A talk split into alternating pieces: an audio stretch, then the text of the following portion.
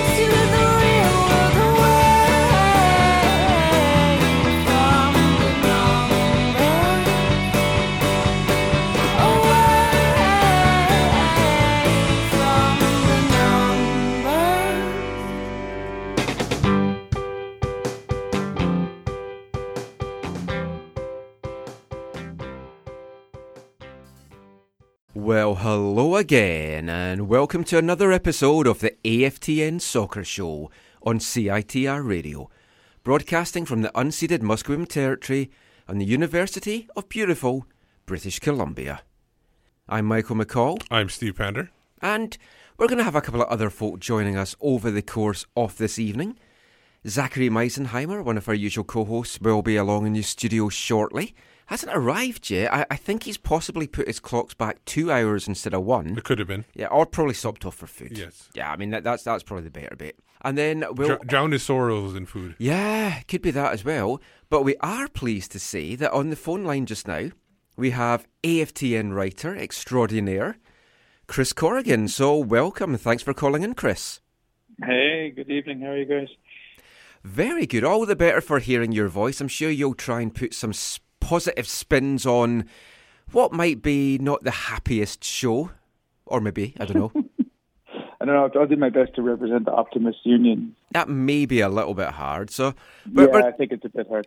we're, we're going to go over quite quite a few things this evening. It's a kind of season's end. It's not going to be the end of the show. We're we're on non-stop on Sundays, whether you like it or not. But it's, it's season end for the Whitecaps. So we'll look back at the Seattle game. We'll kind of look at what is next for the Whitecaps. Some stuff that Robbo said. Some stuff about Fredy Montero.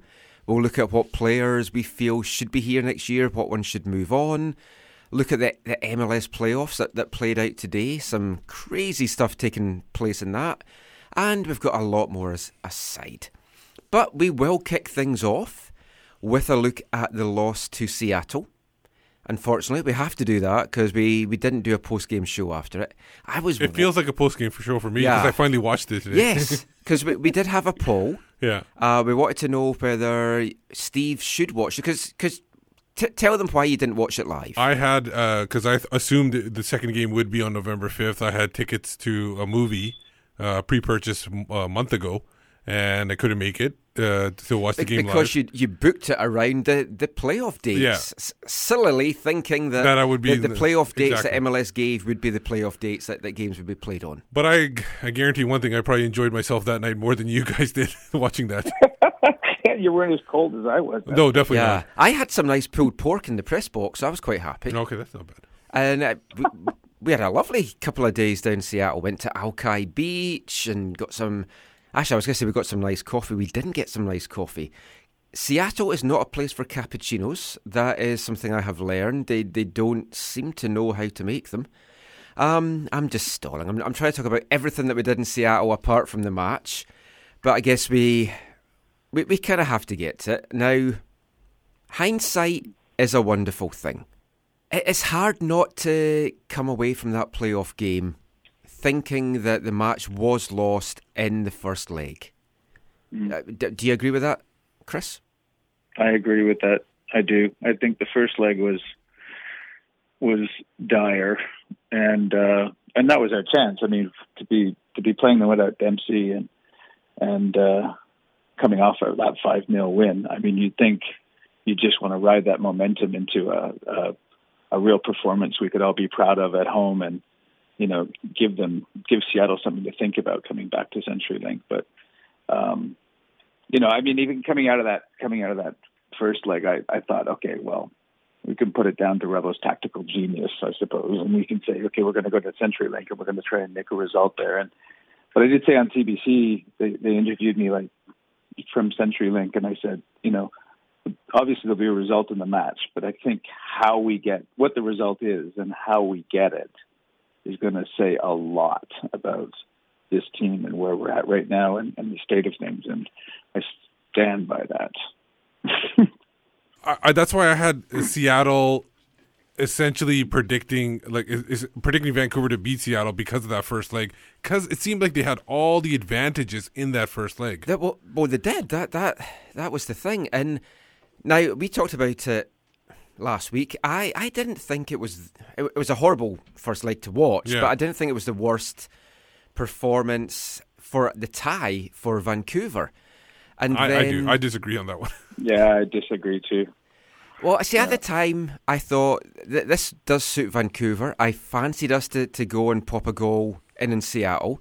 Then, when the second leg lineup came out, the, the Seattle media down there pre match, we were just chatting, and they were saying to me that they thought Vancouver were favourites.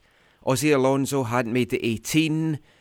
Robo's ruse, although it wasn't really a ruse, it was kind of pretty obvious what, what was going to happen. Raining Techera did start, shock horror.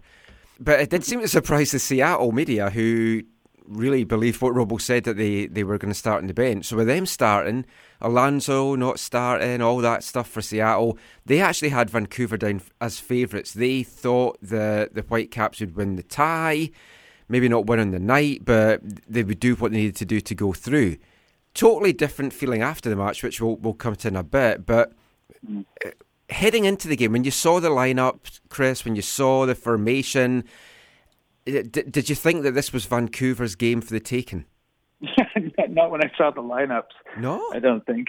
Well, I mean the, I mean without Raynan Techera in the starting eleven, and then coming coming off that that offensive piece, I I, I don't I don't know. I mean, I honestly would have would have wanted. So what I was thinking was I would have wanted. Okay, let's get a couple of goals, take them off, rest them for the second leg or something. Let's just keep it going. But you know, you see the you see the starting lineup we we had, and and at the end of the day, nil nil. You're like, okay, all right, that's how we're going to play it. Um, Yeah, no, I'm I- talking mean, I don't about for the any- second leg when you saw the lineup Oh. for the second leg. Oh yeah, yeah. you? For the second leg, for sure. For the second leg, I actually thought we had a chance. I mean, we were chanting at one point. You know, after the first goal, we were chanting. You know, one-one. We're gonna win. One-one. I mean, all it took was a goal. All it took was a goal. But if you look Yeah. at the pass maps, the pass map from that leg, uh, we we had nothing Yes. in the in the final quarter. We had nothing. We had we had a couple of crosses. I think Jordan Harvey sent one in from the touchline, and De Jong had a couple. And I think uh, Alphonso Davies, when he came on, had a little run in there and squirted the ball off to someone. But I think other than that, there was nothing going on up there. We weren't playing to. I mean, I don't know what they were doing. Yeah. And we've been joined now by Zach. Uh, I was wrong. Nothing to do with food. Nothing to do with his clock going back two hours by mistake. A little bit of car trouble for him.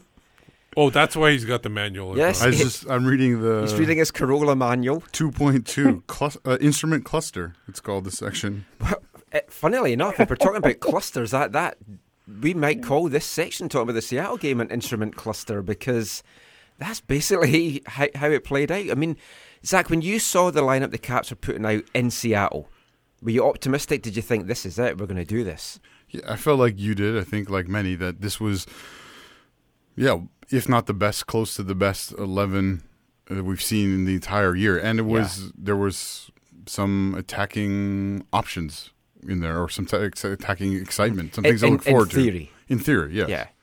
So yeah, when I saw the lineup, I thought, okay, let's have a go. Well, yeah. I mean, I Robo can take a lot of criticism for how the team approached these two matches. One thing, though, I don't think we can criticise him for is that lineup that he put out in the second leg in Seattle. For me, it was the most attacking lineup he could have put out. I had no problems with that whatsoever. My, my issues is were the players confused like on the tactics? Were they like Yeah. how how uh, much freedom were they given? Yeah. and um, were they like because you have a mentality in that first leg. Did that mentality carry over to the second leg where they didn't feel like they should attack because they're worried about counters? for the first 55, 50 whatever minutes, Yeah. no, they played the tactical game plan really well.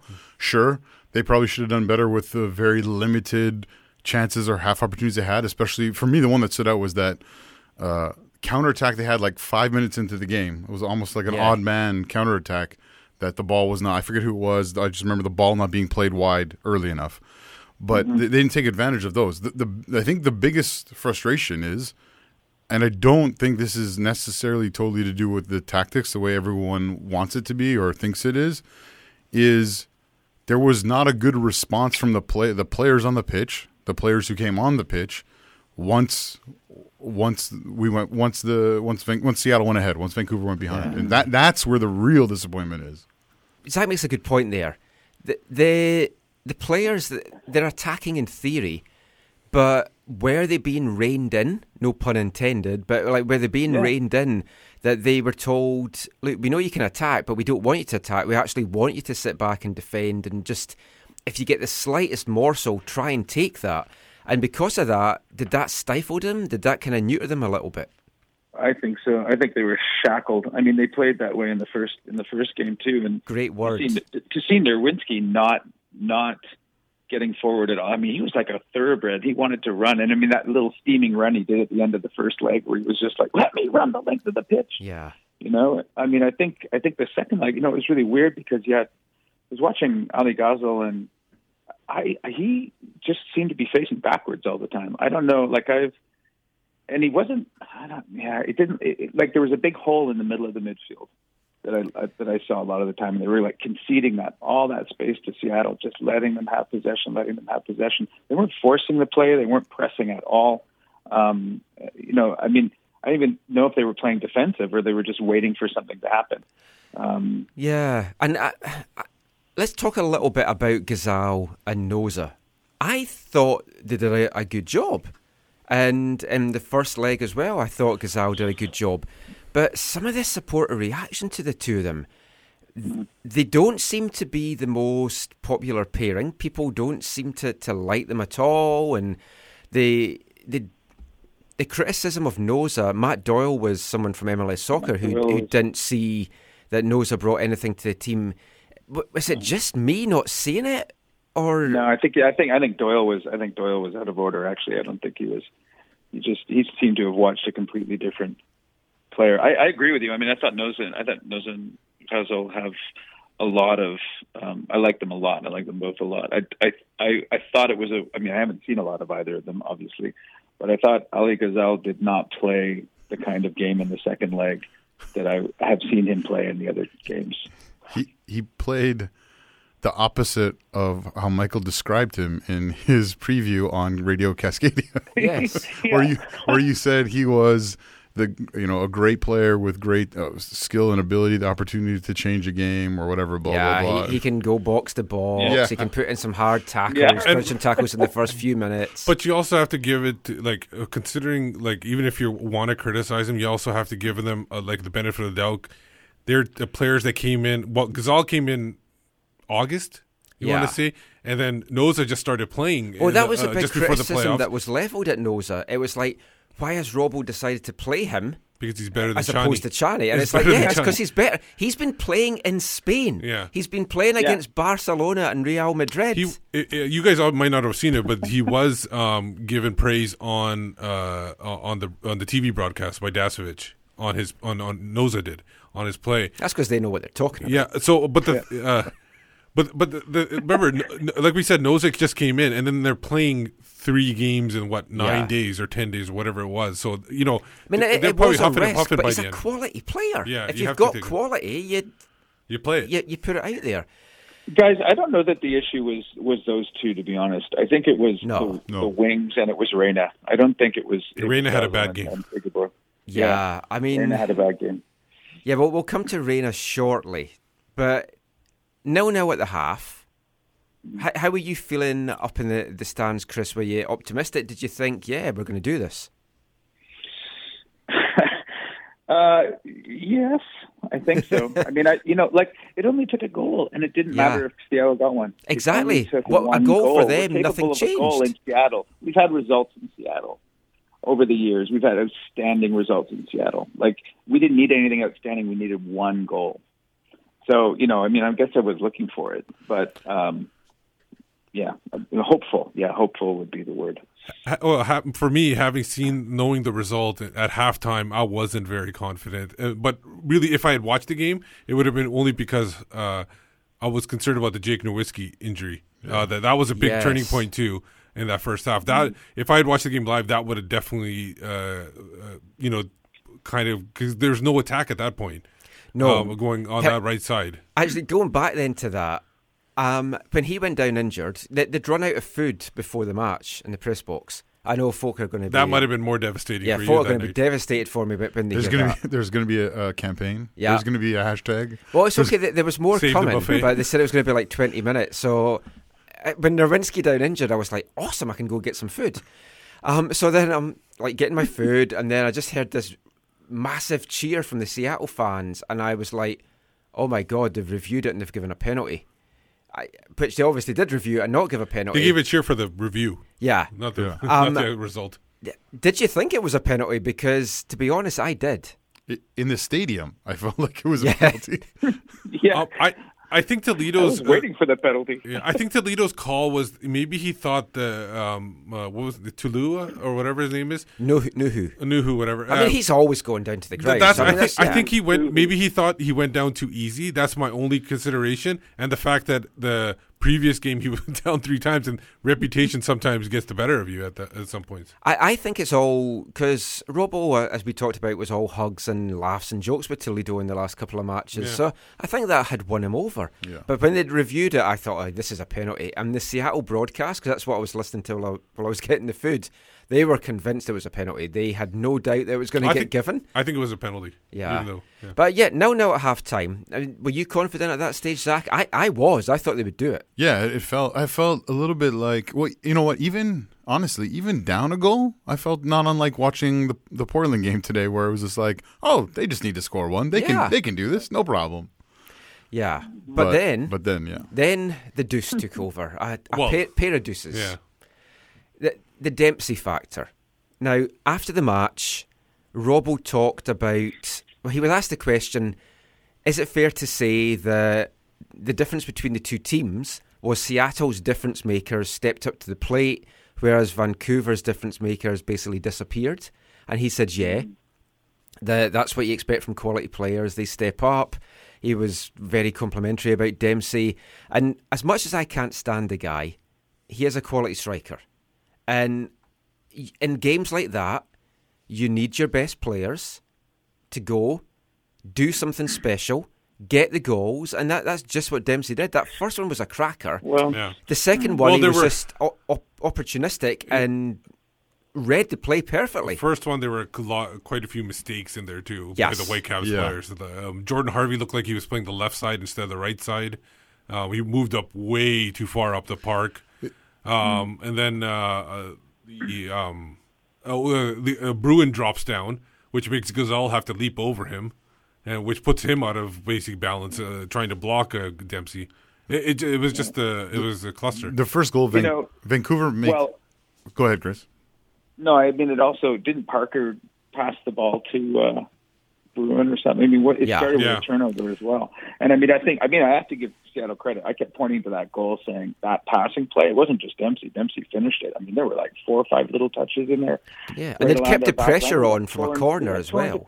Pieces. We got torn to pieces. Yeah. So Parker gave away the ball. I think that result didn't that result in a corner or something. And then after that, there was this little passing play. I mean, Yeah. Dempsey was there to scoop it up, but it was, uh, you know, I mean, that's what we should have been doing. But my my And we're capable of doing. My recollection of the passing play was that Vancouver made Seattle look like it was a sweeping, beautiful kind of kind of play. Made it look better than it was. It did. Yeah, but I mean that that, that was the difference. though. like Dempsey took the great game by the scruff of the neck, and Seattle hadn't created too much actual goal threats. Like they had some chances and they threatened, but Marinovic was having a fairly easy night, and two chances, two buried by Dempsey. So he steps up And then you look at the Whitecaps guys Reyna, invisible. Belanis, mm. invisible. Mm. Techera, invisible. Montero, no service at all to, to do anything. And I felt sorry for Fredy because he wanted to go and do something in his old town and he was on a roll after scoring his first playoff goal and then two matches after that nothing whatsoever to to to feed him really Yeah, no service. But then he was taking shots from w- way far away, and they weren't even good quality kind of shots. had to though I No. think because he had no support there was a couple of times he had the ball and you're looking and there's no one no one running up with him and Reyna just looked to step off I I was still a little bit sceptical that he was even injured and I still think it was all a whole ruse but he definitely didn't seem right in, in those two matches Well, he hasn't looked great in any of the Cascadia games that he's been in, if memory serves correct, which is a bit of a concern. Yeah not a big time player perhaps but that's maybe just Uh, simplifying it a little bit I he had wouldn't. game-winning goals though. He scored so many to I- start. I wouldn't the- expand it fully to that because No, you, know. saw that. Yeah, got Being the game winner against facetious. against the you know Man City Light and stuff. He has he has had some you know played well in some bigger games, but the Cascadia games, I think my my memory is yeah, he, he's gone missing. And Techera's come in and out of games all season. Unfortunately, these games when we needed him to be in was the games that he wasn't. Well, not- wait wait a minute. Mon- Didn't Montero score two goals against Seattle in the first game we played against them? Yes, Yeah, I'm talking about Reyna. Reyna went missing. It- Oh, it's. Reyna that hasn't kind of stepped up The, to. the ones he played in, to be fair, because he didn't play in all of them. Yeah. The, Yeah, the, the, the, that, that question, though, to me is a fair question. I know some people, I've I've seen some people go back and forth about this, but like, you talk about difference makers. Yeah, Seattle's difference makers made the difference. Vancouver's didn't. Like it's it's it's not hmm. it's not that crazy. So you look at Dempsey. What's Dempsey on? Like six something, eight something, somewhere between six and eight million, right? And Vancouver's top top top striker is on one point eight. yeah, I didn't know he, when that you asked that question that was about money. I thought you were going to say what's he on. I was going to say hopefully anger management pills or something.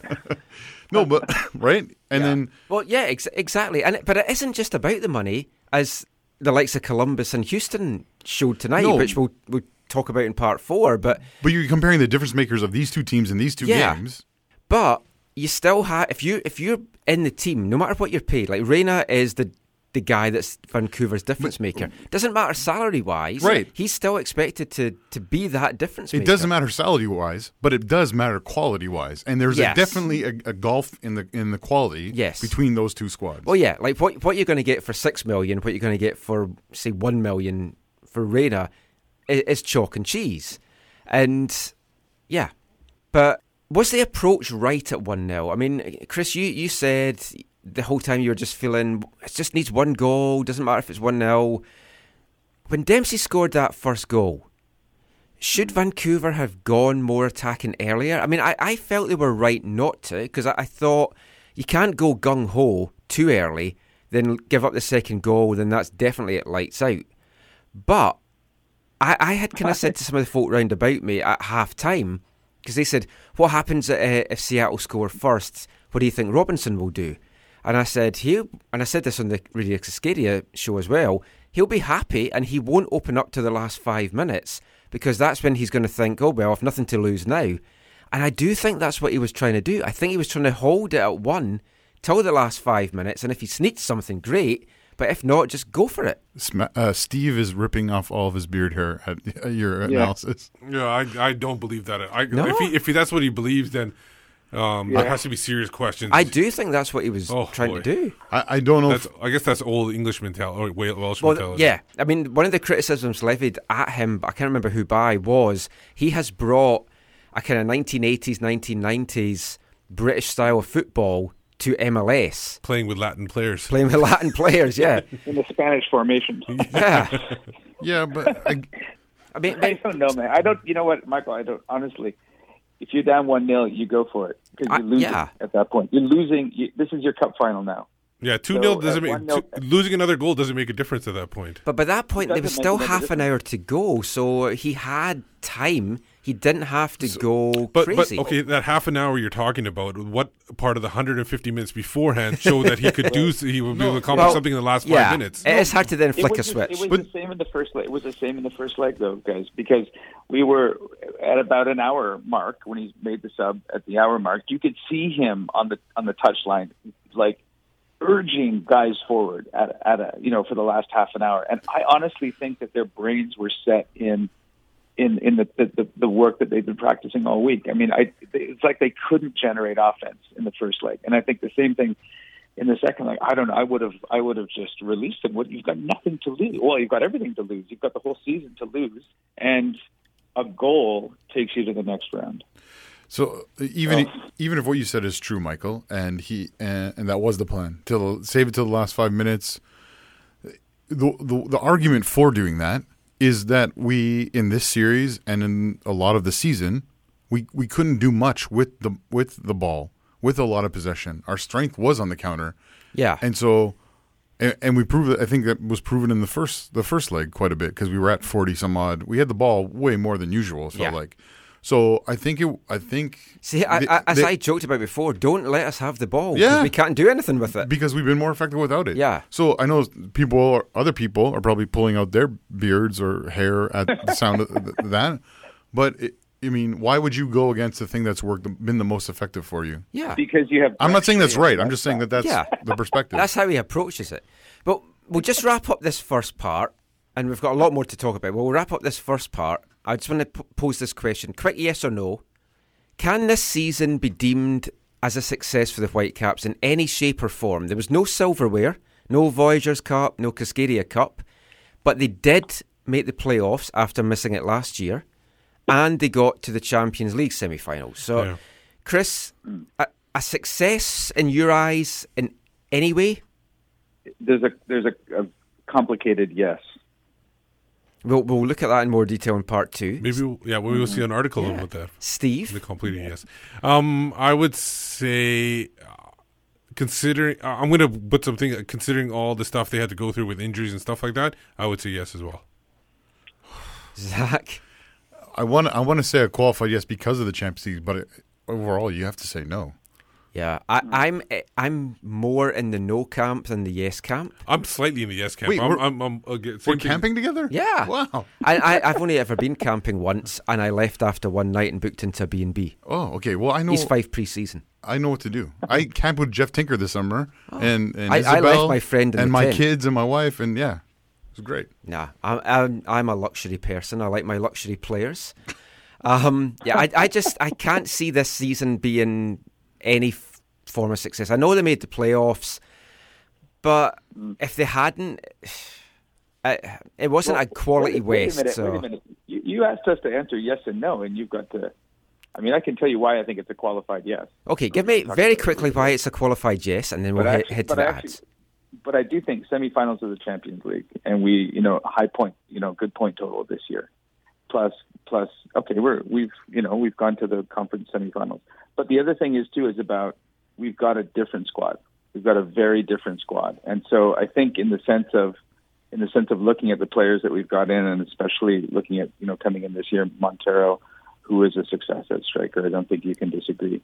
No. Uh, Reyna, uh, Ghazal, um, even and even like the, the polishing off, uh, you know, Nerwinski, who might have been lucky, uh, polishing up uh, Marinovic out of nowhere. I mean, he, he needed to transition this squad, and there is something there. The, the building blocks together. are certainly there, But- and we're going to look at Yeah. that in part But two. result, but results wise, that it was like I said before. It was it was about how we got that result that mattered. It made all the difference. That was the I, I said before the game started. That was the most important game uh, of, of one of the most important games of the club's MLS history, and it was not down to necessarily the result, but how we got it. In that sense, there's That- a lot of notice there. yeah. Well, We look forward to your uh, fuller answer later. Paul Cow- Pot calling Kettle Black. will be. yeah.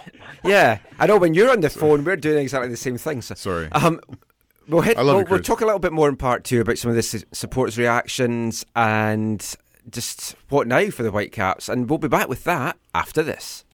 Hi, I'm Carl Robinson. Uh, you're listening to the AFTN podcast. We are back. You are listening to the AFTN Soccer Show on CITR Radio, broadcasting from the unceded Musqueam Territory at the University of British Columbia. And in part one, we looked over that Seattle game.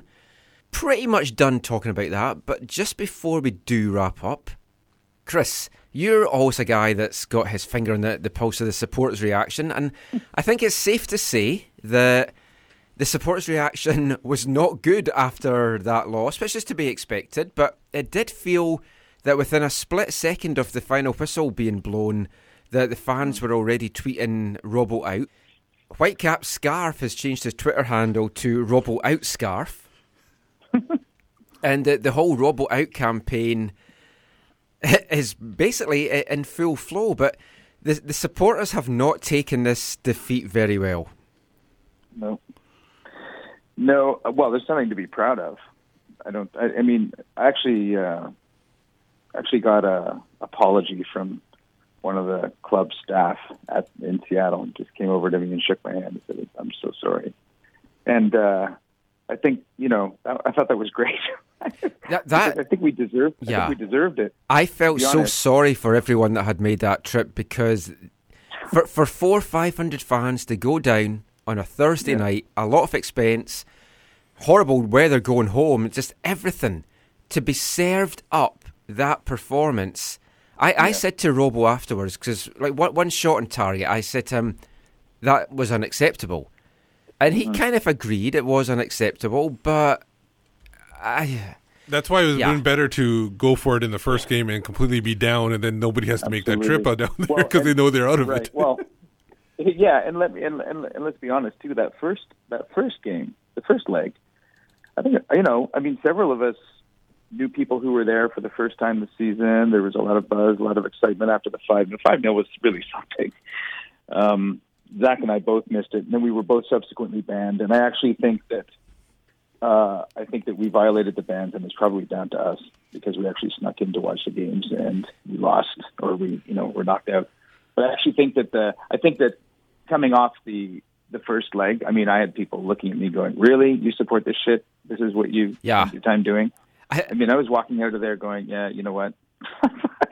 I, I felt embarrassed driving home on the Thursday with the Whitecaps magnets on the back of my car through Seattle. I was thinking folk are going to see that and go, "Wow, what's that idiot still doing down here?"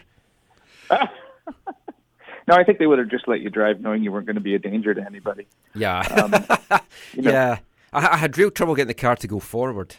No, I do, I do. I mean, I do think you know the interesting thing about the Robbo Out thing is is I think mostly folks that are banging on about it have been banging on about it for a little while. I think they're taking some solace and maybe the sentiment is there. I I, I don't think it's completely clear cut, but I do think that there's. Um, I think we're feeling let down, and actually would like a response from the club, actually acknowledging that. I mean, there is a tremendous amount of disappointment out there, um, anger for Yeah. sure. Oh, definite Um, anger. I think people feel betrayed, and and uh, you know here you know, I don't know. We had a we had a. Uh, it's hard even to talk about it, but I do think I do think that that uh, the club is kind of poised at the moment to make a bit of a statement about what it wants to be with respect to the style it wants to play and how people how it wants people to see football in this town.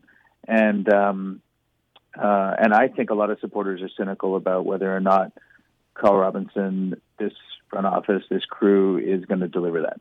So, you know, at this point, I think, as I said, I think how we how the how the game was played and how the result came out of Seattle that would that would say a lot about the kind of club we are. If you and um, and it you know it's not the kind of football people want to watch, and it's not what we're what we're it's it's not what we get up for every week.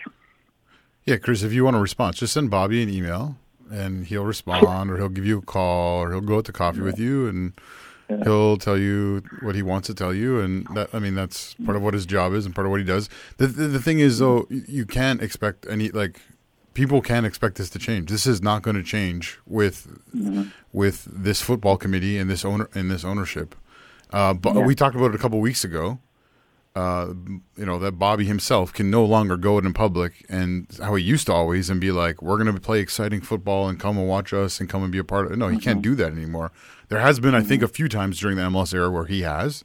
and I think some of that has been during Carl Robinson's reign, and some maybe at other times as well. But he can't do he he like can't do that, and I, and he knows he can't do that anymore. And Yeah. I think I think he that I think I think that hurts him to not be able to do that like per, on a personal level. Oh yeah, well, Bobby, Jeff Mallett, and Greg Anderson all went into the locker room after the match, and their faces they weren't they weren't happy faces.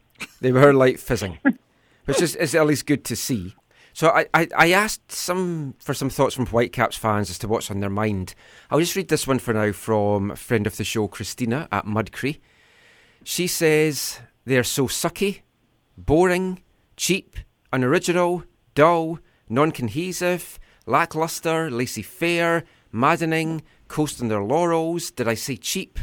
So she's more optimistic than usual, but not happy. So like you that's the thing is you you can't use the I think cheap is not the a fair word because they spend lots of money.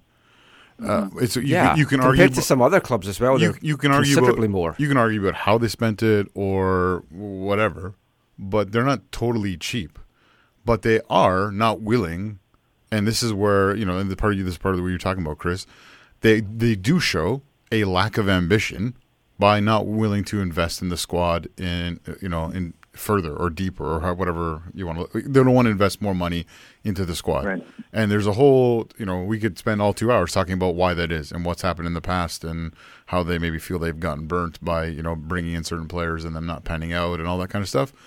But you, you need if you, you get what you pay for, and they're choosing not to pay that much, and they're getting what they pay for. Well, let's look at Robo quickly now. His job seems safe despite all these Robo out folk, but but should it be? Is he the right man to take this club forward? I I don't think so. I don't I don't think. I mean, he could he could stay in the job and we wouldn't be going forward. But I think if we want to go to the next level, um, I I'm not sure he's the guy that can take us there. I, and I've been saying that. I think I think letting him go would would be harsh in some ways, but I do think it's it's it's warranted. Um, It would be kind of ironic if he gets a new contract for not making the playoffs and then gets sacked Yeah. for making the playoffs. Well, Yeah. but that's the thing, though, right, Chris? They're not.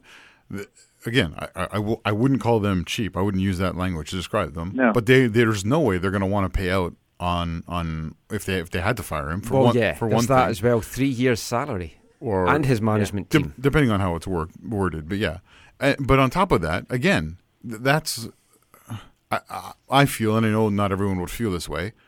I feel he's trying to do the best with what he is able to, and that was part of the sit down with him a number of weeks ago when he said, "Hey, we're spending every penny we're we're given." Uh, Right, and he was he was talking about the squad. I'm we're spending all that we can, all that we're allowed to. So I think you bring in someone else. I don't think I don't think people could expect things to be that much different. To be honest, Yeah, you know, yeah, but you know what? I mean, it's almost like it's almost like the club doesn't even back the players they've got. I mean, I was I was noticing this like this year. I don't know, maybe maybe I just haven't been paying attention to it, but like the Whitecaps advertising on media is all about the atmosphere. Have you ever heard them this year mention a player? yeah, Like, they, they oh, do a Campbell little bit. Waston's our captain. He's going to the World Cup final. You know, No, they- scored this Oh, they, they'll play that up next year, Yeah. big time though. They, no, they do mention that kind They, of stuff. they do mention players once in a while, but I do agree they, they, they go a lot on the atmosphere, and there's other things that they, um, and they obviously the other, uh, as we as you know, when Atlanta came to town, they The really teams, really, yeah. really yeah, yeah, promoted yeah. Atlanta. Or they get or they get Erik Hurtado to draw a Timbers logo. Or, you know, I mean, I mean, Ups- ups- oh man, it's it's, it's it was good. There was, there was lots of It's- fine lines with it. a lot of fine lines. Give him a Did you- nib. hey, sp- tangent. Did, speaking of fine lines, Yeah. that interview with Caleb Porter. Yeah. He did you not? He said that in that interview. Yeah. Good fine line. Oh, a lot of people. I didn't know. If, it. I, I've seen. I've I heard don't know if he was trolling Carl or. Possibly. I, have had, I've heard a lot of people uh, say it in the media too, and it doesn't seem like they're trolling. Like in Vancouver media, it seems like it, that line has infected a lot of people. No, a lot of people here are trolling with it. Yeah. No. Uh, was that whole Portland game was trolling Vancouver? Are you kidding me? Possibly. now, I just want to play a, a comment that Robbo made after the match. Let, let's just play it, and then we'll, we'll we'll talk a little bit about about exactly what he says. Yeah, listen, we, we come up a bit short. You know, we, we managed to win the playoff game uh, in against San Jose, which was great, and but we've fallen short again this year. So we know where we are. You know, as I said, I won't fault the players in there, and sometimes you have to accept where you are in football, and we know where we are as a club, which is fine. But we did come up a little bit short, so we'll have to get our thinking caps on. We'll have to go back to the well and see what we can do because we need to come back better next year because that's a that's a level we want to try and achieve. So Robbo there saying that sometimes you just have to accept where you are as a football club, and and we know where we are. I when he said that, I was standing with him thinking he's going to get crucified by the supporters for saying that because he's basically saying, yeah, but we're not a club that can compete with these other teams. No, okay. Well, But but he's saying that because that's the truth. The, the, the amount that's being it's the truth, but I, I- people don't see it that way. My, my my my take on it is he he's comfortable in who he is and what he's done and how he does it. Uh, and if he's if he's just speaking the for lack of a better term, he's speaking the truth or his perspective of the truth. And I think he's saying I, I could be wrong. Uh, this is this is my interpretation.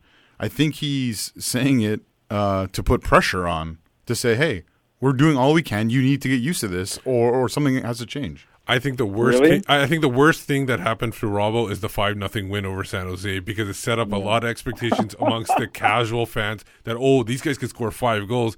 Why can't they even get a shot on goal against Van- uh, Seattle? I was wondering the same thing. I though. think I guarantee if it's if it's- one or two nothing against San Jose, then maybe you don't even hear too much about this going forward. I mean, I, I just find it crazy that San Jose got beat 5 0 by the Whitecaps and then they, they beat Portland today and they're in the Western Conference final. Relocated San Jose. Oh man, that's a good one. I am wearing my original San Jose Earthquakes kit in honour of them dumping the timbers out tonight. We'll get a photo of that up on Twitter later. But yeah, Ro- Good. Robbo, I, when he said that, I was a, a little bit surprised that he kind of said it. But it, I, I did wonder if he if he had said it because he's trying to put some pressure on the front office by just saying to the fans, "Look, this, mm-hmm. is, as good as I can get this team, unless Yeah. I get some more money and some better Well, players." but here, here's the thing: is like you know, I I actually think, I I actually like the team we've got now. I like. I mean, you know, you always need to make. We've got to get rid of a lot of guys this in the off season and so on. But I actually like what's what's happening. I like some of the, the new players that have been brought in. And like I said before, it's a complicated yes, but I think that I think that what's what's missing for me is I'm I don't I think those players on paper should have a lot of people out of their seats game after game after game. And there's something about his it's about his tactics. It's about how he's deploying them. I mean, okay, we are who we are and we've got who we've got, but you're making choices about how these guys are being deployed. And I I I think people would be happy to see four three, three two games, a four three loss, something. You know, I mean those games are entertaining and Yeah, exciting folk and- would be happy with that Give it a because they, they said that in the poll Give it I a had, which kind of baffled me a little bit. But, but uh, Chris, I, I I don't I don't disagree with the perspective you're, you're you're you're putting out there. The thing is, I think this year is a response to what happened last year, where we were awful at the back, and we weren't gr- good enough going forward. So we brought in uh, a striker they thought would score goals, and they said we're gonna go. And he did. We're gonna go crazy to, cr- with the help of Tim Parker, and we're gonna go crazy. We're gonna go crazy focused on the defense at the back, and make sure that we don't get beaten by by giving up a lot of goals. And I- I'm I'm not saying it's uh, you know th- no one's saying this is champagne football, but it got them better results than they've gotten except for one year in this in this league in this era of the club. Yeah. So Yeah. Right. Yeah. Well, if we're agreeing that Robo's going to be here, which I, I, it's hard to see that he's going to go. But what does that make us then? If there's not a change in the front office philosophy, if there's not a change to bring in better players or a different identity, are we just going to be perennial also rans? Is getting to conference semi-finals the best that we can hope for? yeah, yeah, I think so. Unless there's A change. Uh, un- unless unless the Yeah. whole entire squad plays above their level. Well, well, what what has to change then to take the Whitecaps to that next level? We, we've talked about this many like the, the whole season. You need I know, but we're Matías, talking but we, now. we would like to like You need- reiterate this at the end of the We year. have two hours to fill here. Matías Laba and Brek Shea can't be de- designated players. Exactly. They have to be ten players at best or not in, in this squad this season, and you need to bring in actual designated players, Difference makers. whatever you want Yes. to call them. difference makers that can elevate the le- like not lesser players, but the the the the players that are on lower pricing, um, that are more bar- bargain like, and they they can elevate them up to another level. I don't Yeah. disagree with that at all. I think you've got to you've got to find your pieces, um, and you've got to pay for them. Absolutely. I mean, I love I love Reyna, but you know, like a number, you know, you look at the way this league is going, and a number ten, like a Lodeiro, kind of Valeri style number ten, is is something we're we're missing. I don't know if Reyna is exactly that. It's more like a secondary striker, but But but that's somebody that can somebody that can play in the wing wingers. I mean, but that's also only going to work if you're if you're going to play attacking football. Too. But but also part of the problem, if you want to talk about things maybe not know what they are or what they should be with the players we have and all that, that that is one of the things we're using uh, Jordy Reyna as a ten. He's not Yeah. really a ten. He's more like, of a winger. He's like a nine and a half or ten and a half, Or to like, play the or- wing, the wide or side. maybe a Yeah, winger or yeah. or secondary striker. Yeah. That's his role. I think he's usually been a secondary Yeah, striker. Most but, places. but because he has more creativity than most of our players, Yeah. they've put him in that spot. And Bola doesn't want to be there in the number ten No. spot either. No, but I mean, he, if won't you're be, he won't be. if we're talking about difference makers, Fredy Montero is obviously one of those. And will he be back next year? We- In part three, we're going to look at what players we think should be back, which one shouldn't. Fredy Montero, that we'll talk about now. And I took the opportunity on Thursday after the game to ask Fredy about his future. Very non committal answer he gave me. Here's basically what he had to say. Now, you, your own situation, it's not, nothing's really been said about it. Are you expecting to be here next year in Vancouver? Uh, It's too soon to think about it. Um, I think I'm gonna use some uh, days in vacation and trying to, you know, don't think about soccer for a while, and then uh, I had to talk to the Chinese team and see what's gonna happen because I still have one more year with them. Even Fredy doesn't know the name of the Chinese team there. We'll just ref- refer to them as the Chinese team. But a very non committal answer. Too soon to talk about it. You would have thought these discussions had taken place a long time ago. I'm okay that he refers to it as the Chinese team. Well, yeah. Well, you 'cause you, you refer to him as the Colombian. Yes. Ah, maybe he got that from you. Maybe that was him trolling you for, for the answer. Maybe he should put a name tag on his uh, on his sh- on his thing for him, like Zach has right now. Oh, yeah. Zach's wearing a name tag. I never noticed that. That's from work this morning. I'll look forward to t- for that photo to go up on, on our Twitter account. But back to Fredy. For me, they should break the bank to keep him here. And I know others don't disagree because they think he's overpriced and he's not done well. But he's he's got 15 goals exactly. in all competitions. He's got 15 goals with no help even and no if, support. Even even if you want to put Tim Parker in that, he's still got 14 goals. Yes. O- okay, so what does breaking the bank mean to you, Michael? Um, 100 million. R- Ronaldo No, money. He's not. No. Um, breaking the bank mean what that means to me is I go to my What did, what did the Chinese team? cousin's house or my nephew's and I get their piggy bank and then I smash it with a hammer when they're not looking and I, I take the money away. What No, did the what did the Chinese team play for the Colombian? Let's ask that. Um, Four to five million yes. euros. so then maybe two million.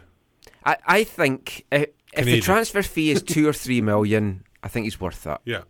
you think they're going to pay two to three million? I don't think they're going to. No, I'm no, saying I think that he's worth them Yeah. paying that. I don't think they will. I don't think they'll pay a penny. Th- there could be I a think cha- Montero will only be here next year if they can get him on a free transfer Yeah, or, or- or, or another loan, loan. or Yeah. a loan. Yeah. And I think that that's highly. I think now that's highly unlikely. The thing is, if, but though, if he does come on the free transfer, does Zach instead of calling him the loanee, call him the free transfer next year? Oh, it's just going to get complicated now. Yeah. I, I yeah, no, yeah. I mean, Chris, I've had some good conversations with him. Chris, A, do you want him back? B, do you think he'll be back? Uh, yeah, I'd take him. Um, I mean, if it wasn't my checks I was writing, I'd I'd take him for sure. And do I think he'll be back? I haven't got a clue. I honestly, I don't know. I don't know. But I think I think he would. You know, what does he want to do? I think he wants to be back. I think he would like to be back, but I think he, like, if Seattle said, hey, we'll take you back here, he'd go there in a minute. yeah, that's not going to I don't think he's going to Seattle. Though. He should go to Portland just to have everyone's head explode by that point. If if they gave him if they bought him a number ten, like this is the thing. Like if they spent like you know if they spent money on a on a number ten, and freed up uh, freed up Reyna and, and Montero, you know, to play in a kind of like really interesting little triangle up there. That Yeah. he, he'd have a ball. Well, that that was another question. He's got a thing going with Reyna. He's got a really nice thing going with Jordy Reyna, and I think they need just one more piece up there. That was another thing that was actually asked him after the match. It's like he is isolated up there. Does he like playing that way, or how does he feel about playing that way? But what do you expect him to say, well, well, no, his answer was interesting though because he was like, "If I have to play that way," so it's basically like, "I don't want to play that way, but if I have to." But he did point out, "I've scored 14, 15 goals by playing up there." So he, uh, That- to uh, me, that's what's the frustrating part. He's got that number of goals playing with no help. Yeah. Can you imagine what he could have got if he had a second striker beside him or better help? But that's the other thing. Yep. He scored these goals, I think more than he's ever scored in one MLS season Yeah, alone. this has been his best ever So- MLS season. So if you're the Chinese club, why would you why would you give him away for free? Why would you not try and sell him somewhere? Because maybe they maybe there's somebody they want more, and they just No, need to get him off the books or something like that. They, there's a whole bunch of possibilities about why they would want. but to you don't you don't yeah you don't give away someone for nothing. Well, and, no, and but he has we, we he has remember we did get we got like Nosa and Aly Ghazal and For guys nothing. like that for nothing Yeah. because they were just given away after they big were. transfer fees were yeah, paid. but they're holding midfielders. They're still important the- the- players. I mean, the Chinese clubs had to adjust their because of their roster rules. I think. Yeah, yeah, so it, yeah. it That was the the, big number thing. of foreign players that could have coming. But So it, wa- there was a value for them in being able to dump those those players. my understanding is he has at least one year left on his deal in China, and I've also heard it suggested that he has two years left on his deal in China. yeah, There- there- well, uh, yeah, I think He it's said one. one. I think he said one. Yeah, and the thing is, there's, there's plenty of money in China, um, and as you, as an article in the headlines will show later on, there's plenty of money in China. So I don't think they're really worried about if they have to dump a player and they want to bring in somebody even better than Montero in their eyes, that they would do that. Well, they have to dump two players then. Uh, they, Well, will yeah. do that. They'll do that. So, just before we wrap this section up and bid farewell to Chris for the evening, this will bring us nicely into what we're going to talk about in the studio here in part three. But we'll start this one off with Chris. What are your most pressing needs that you feel the Whitecaps now have to fill this off season to make them competitive, to get them to this next level? Not talking about money or whatever, but what what positional needs? I think I think a number ten and a winger. Um, I think you know, like you look at looking at Montero, he's going to thrive. He thrives in two ways. He finds space, like on that far post. I mean, that's his office there. And he always seems to find space on the far post. And you got guys like like Young and um, Nerwinski crossing the ball in. And we need wingers that can also do that. Cher's been doing that this year. Um, and then he also loves playing off of like if he can get into a rhythm with Reyna and a number ten, he can also be creative near the top of the box. So I think I think a, a, a solid number ten and a really good winger um, helps us to get the most out of the pieces that we've got there. I like I like everything back of that. I like our back six, and you know there's bits and pieces I think we need to we need to work with. But in terms of pressing needs, it's a number ten and a winger. I, I'll, I'll go like I'll I'll be a little bit. Uh, uh, I, I agree with you there. I'm going to be a little bit more specific. I would I like a number ten that is has a uh, has the ability to play the wing, and I would like a number six that can play the number ten spot. That way you have a little versatility, and you can uh, mix and match and, and throw uh, opposition teams off off. You know, don't be as obvious on the pitch with your p- uh, players in the spots. The number one position that needs to be filled is a visionary leader for the club as a whole at the top. That's what it needs on, on on the pitch. I I, I, I don't know why I didn't see Yeah. that coming. Yeah, on the pitch, on the pitch. Yeah, it's hard to disagree. I think that you're going to see two to four new strikers in Vancouver next year, and uh, yeah, I think it would be nice to have at least one more winger because th- there's going to be wingers leaving, and uh, you need uh, another right back. And, yeah, Yeah, def- definitely a, Oh, another th- right back. There, there's but- there's tons of depth players that Yeah. they need to Yeah. fill in. The depth, yeah, well, yeah, yeah, I mean, the key guy is a guy that can stamp his authority on the game, a Valeri-esque player. Every Yeah. club's wanting that, but the Whitecaps desperately need that. And if Montero needs on, you have to have a guy that has a, a track record of scoring. I mean, it, it can't just be a guy like a Rivero who No. you don't Yeah. really know, but he's done it on and off.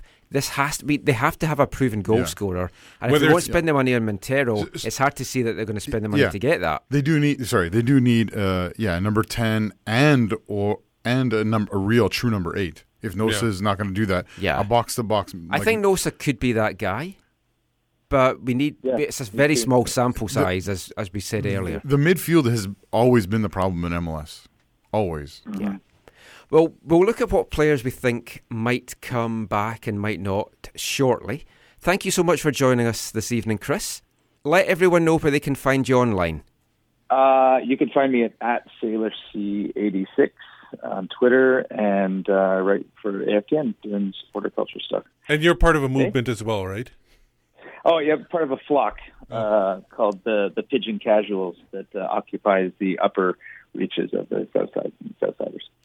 Well, thanks so much for joining us this evening, Chris. We'll talk soon, and we'll be back with more after this. Hey, I'm Brett Levi's, and you're listening to the AFTN Soccer Show.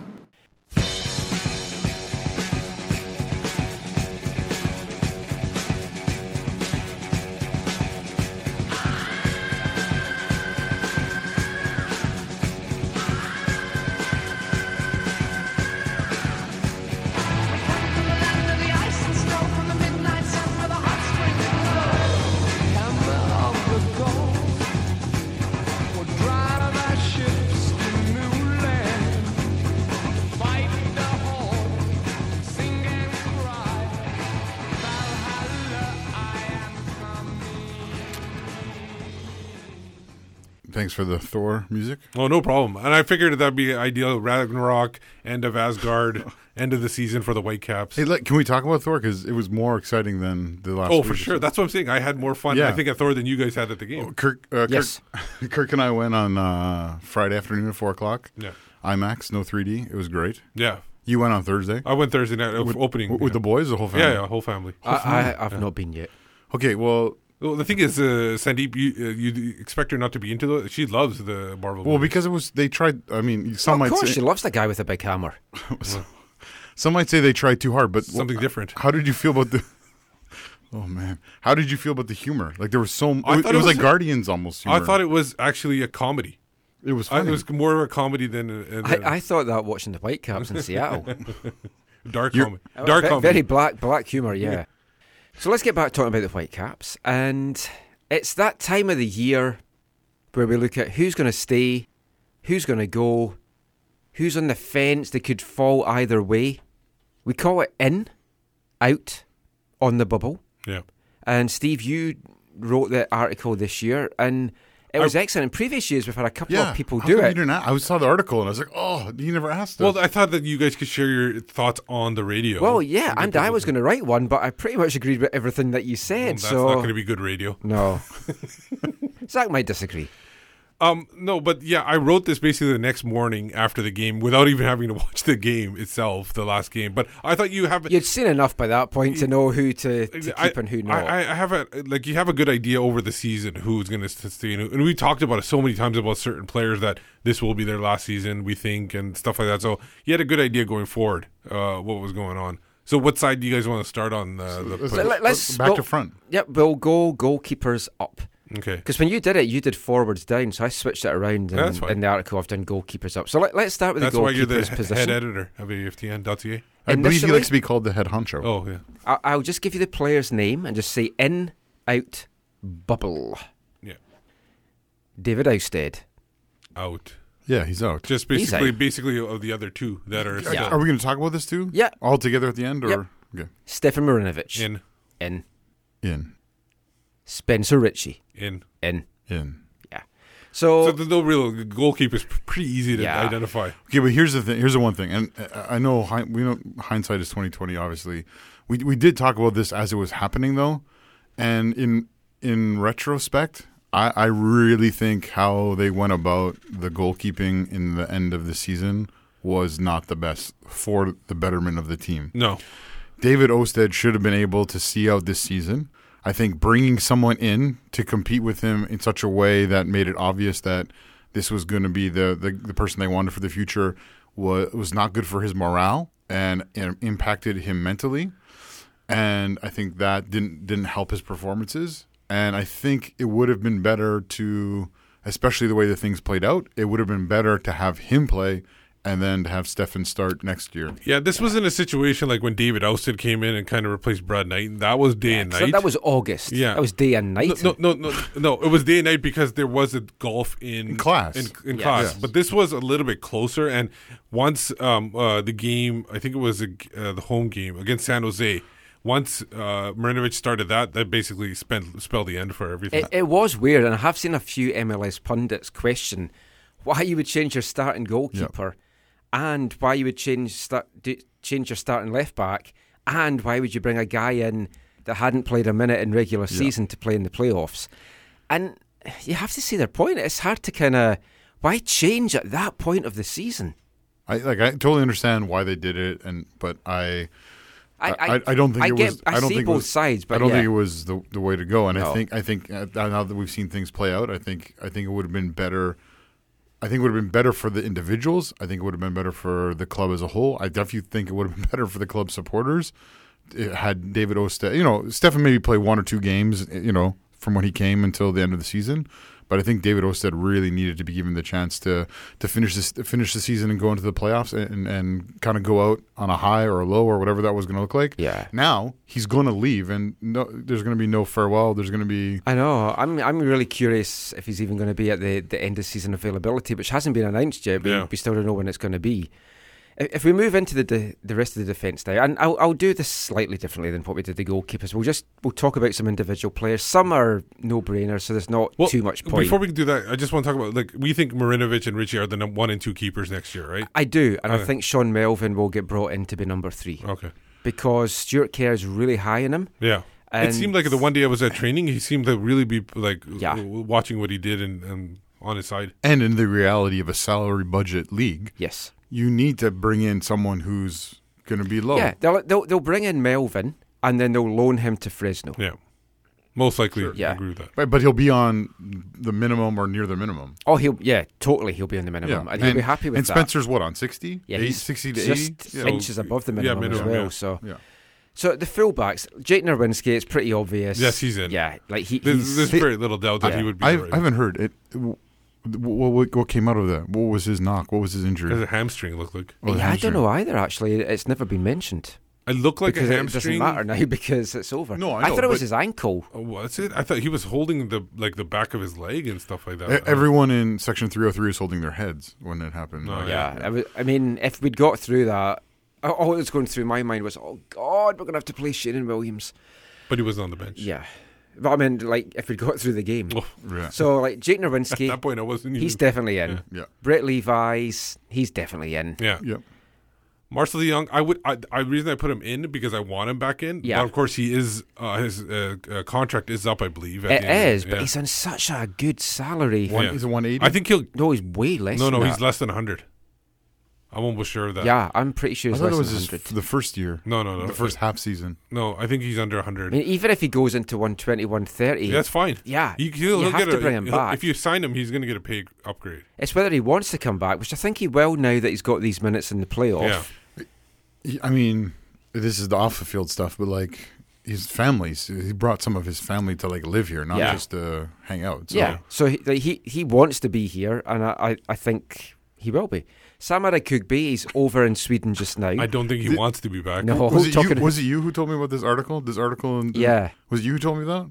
Where it was like he went out of his way to correct what he not correct. oh but- no, I didn't tell you about that article. Okay, so tell there- me so- more.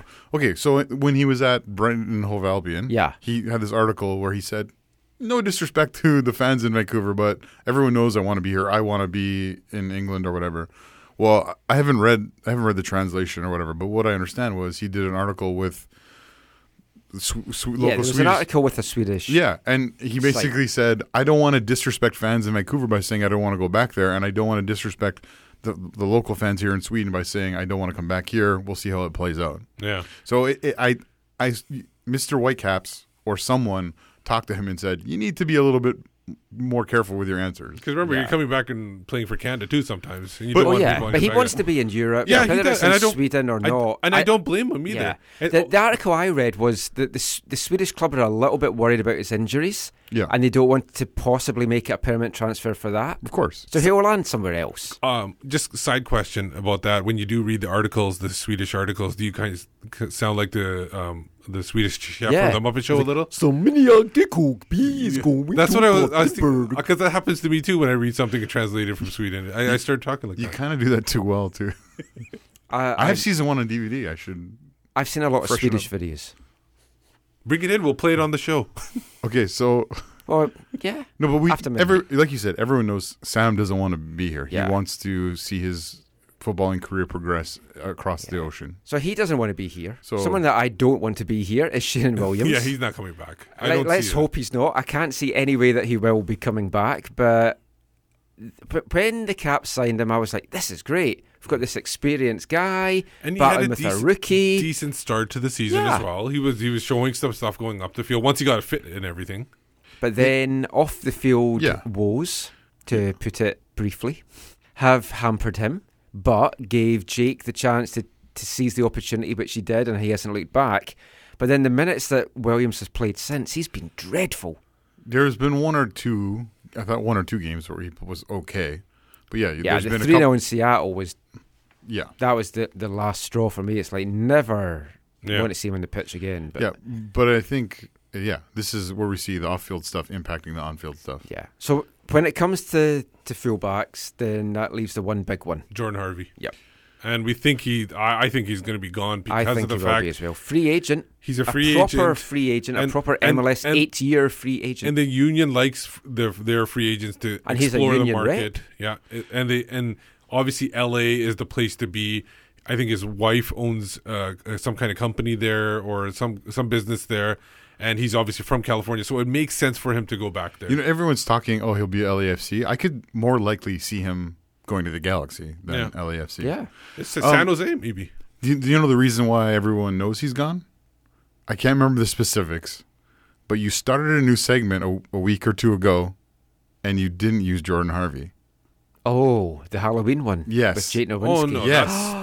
that's, no, that, I don't think that, that. I don't think Jordan was. We couldn't find him. Plus, I- also you were talking It to doesn't- Jake. it I doesn't know, but I started a new section. Jordan always starts on new sections. Oh, Writing on the wall. writing on the wall. I, I'll Right call him the up in. LA. We'll still get him to start the new sections. I'm sure he'd love that. Yeah, he can go and get all the LA guys for me as well. That would be fantastic. But yeah, he's going to go. I think it's pretty obvious. And we've got a piece going up next week that Austin Sweeney, one of our writers, has written just a kind of goodbye to, to Ousted and Harvey. It's going to be interesting. I'm wanting to chat to him at the end of season availability, whenever that will be, as we say, just to kind of see what he's thought about here and just talk about his time in Vancouver. So But- he's another one that it's really. I know maybe playoffs don't allow it, but that's one of the things I always like. That like you know, as someone who grew up in football watching Bayern, at the last home game of every season, they'd bring out the guys who are not coming back next year because that's already been decided. Because that's how the football world Yeah. works. yeah, and they'd allow them to have a send off. They gave them a, their wife Yeah. a big or them a big bouquet of Yep. flowers. Everyone cheers or maybe boos for them or whatever, and the case may be. And then they go, they play their last game, or they sub in the last game, or they watch the last game, and they're, and they're gone. I know that doesn't happen. It's hard. It's, it's impossible. because it's with because playoffs, it's because the playoffs. Yeah, essentially that's why it's not gonna, Yeah. never going to happen here. Um, it was nice. I was I was pleased to see Jordan get on in Seattle. I know it was horrible circumstances, but the fact he then made his 200th appearance, I Yeah. I actually quite liked that. the other time he played right back for us was it also in Seattle? I think I- so. He played centre back, I think that. Day. Oh, right in Klazura. Yeah. yeah. You should. Yeah, right. that wasn't a good outing for him. No, if no, you've it- blocked that from your memory, I, I totally understand why. Yeah. So central defenders, we know Waston and Parker are definitely in. There's no need to discuss Yeah. it. It's in. Really? Good. Really? well, Okay, they will let's want discuss to, it. they will want to bring them in. But Right. Kendall did have an interesting tweet, which you could read two ways today. He said, "Thanks for all your support. Hope to see you all next year." Which, of course, Well, you could maybe- just mean to see. Hope to see you back in the stands, or Yeah. well, I hope I'm here next year to no, see you. I don't think. I don't think you'll. I, I don't think it'll happen in the winter transfer window. I don't know. I think the If summer. he has a good World Cup. Yeah, he's. I- yeah. summer. Summer is possible. Yeah. But remember, he's o- he is over 30 and how many uh, teams are he'll be 30 in January, A championship team in England would take him easy. Would he want to go to a championship team? That's that's a good question. The, are they not? Tr- I know this is maybe jumping a bit ahead or out of this whole segment, but are they? Are they? Do they not trial or bring in this like six foot six Nigerian dude or something who like? I heard something Some about that. report said somewhere else that oh he's he's a white cap next season. yeah, blah, is blah, that not blah. Nosa's brother? Or s- or uh, Uh, no his, somebody that knows knows. Yeah. Yeah. Somebody that knows knows. Yeah. Yeah, no, he is. Have you seen him at training? I haven't seen him at training, but I did see a guy that fitted that description getting in the elevator. Other centre backs, David Edgar. Yeah. Oh, are we doing it in? In Yeah. out. Uh, yeah, we're still on that. This whole section's Sorry, this. Tim. Tim's in. Kendall, you think's in? Okay. Uh, Well, you could put it Well, for you, Kendall's Ed- obviously on the bubble. Let, let's like. look at the, the other three then. David Edgar, Aaron Maund, Cole Seiler. Okay, I think Edgar. I think is on the bubble. I think you got that right. 'cause I don't know. Uh, my understanding is he's probably gonna do some off-season training at places where in England or something I like that. Yeah. I think I heard he was going to go to Burnley. Yeah, where and he was has going to have a training stint Yeah. in Burnley. Yeah, and that's to get him fit because he's he's obviously wants to be injury. ready to Yeah. go. Then if he does well there, he might But want to stay. is he not in the same situation as Marcel in terms of he had like Yeah. a year and a half 18 guaranteed, might- Yeah. 18 and then no? Is it no options no, I don't know. it was I, from what I heard. It, uh, back then, it was an 18 month contract. Yeah. with no options? No option. But his whole family's here, but he does go back to Ontario a lot. Oh, of course, it's beautiful. Yeah. What? especially especially in the fall. Well, Niagara Falls is nice. this not time of year, it's all lit up with the, the Disney lights. It's Yeah. wonderful. Um. So yeah, I, I think you're right. He is in the bubble. I kind I, I kind of hope he's back because I don't think we've seen the the best of him even at this. I had him pegged as being the captain this year, so yeah. Uh, Aaron Maund, I think y- you have him on the bubble. I think he's out. No, I, uh, my only reason why he was on the bubble because there's gonna be a lot of changes to other positions that they might want to not tinker too much with center backs. Obviously, this Nigerian uh, guy might affect and you've that. also got Barbier that they brought in to have a look at with WFCT. They only give him a six month USL deal. yeah, so that's why I didn't even have him in the article. Yeah, No, I th- I think Maund's gone, and I think Maund's gone as Yeah. well. and unfortunately, I think Cole Seiler's either gone or he's like literally not an MLS contract. He goes to a USL Yeah. deal, but Si- that's highly Seiler played all season. Like he he had a couple of things at right back last year, but it's, it's Steve mentioned to me that's the kiss of death. Once you start playing your, your centre backs and right or left back, they're they're out of here. Yeah, usually. Although Tim Parker may have done one That, game, I think, but he, he I think that was survived it. because they needed him That's to play yeah, right back. that solidified him as a center back. Yeah, but Cole Seiler, Cole Seiler. he's a really nice guy. Yeah. But Oh, that counts for that counts for he's- nothing yeah, really in, he's in an awesome dude. But he has not had a good USL season. He's struggled. Yeah. He's played right back and centre back there as well. But I just he has not shown to me that he's MLS quality. He's struggled at times to show that he's USL quality. So he to me he's gone. yeah, And Maund I think will go as well. I do agree that Edgar's on the bubble. Moving up then to the DMs. yeah. Well, all the central midfielders. Um, You want to? I'll, I'll make that joke. Sorry, keep on. Um, s- I'll, uh, I put all, all the central midfielders who play in that then. position to be in there. So um, the two that I think are in for sure are Aly Ghazal and Yordi Reyna. Um, those two guys, because because the fact that one was a, definitely a late summer acquisition, Yeah. and then one was a um, one was kind of like a late summer acquisition because he was injured for half the year. Yeah. I think they're going to get another year for sure. Unless the Peruvian club that had interest in, in Reyna comes in for him, but he hasn't exactly Yeah. done stuff in the playoffs that's going to have clubs clamouring for him. I don't think they'll care about playoffs, but but yeah.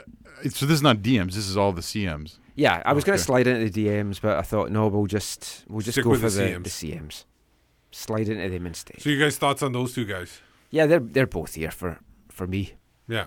I and, and, and, and Aly Ghazal has to stay because we had the Egyptian theme show. So Oh, yeah. you can't go back, go, Yep. go anywhere right now. We have lots of stuff planned. Now, for, for one him. one on the bubble I had, and, and these a lot of these guys I put on the bubble because of the fact that it's so going to be weird. Like they, they're going to be. I think this is the one position. There's going to be a lot of transition.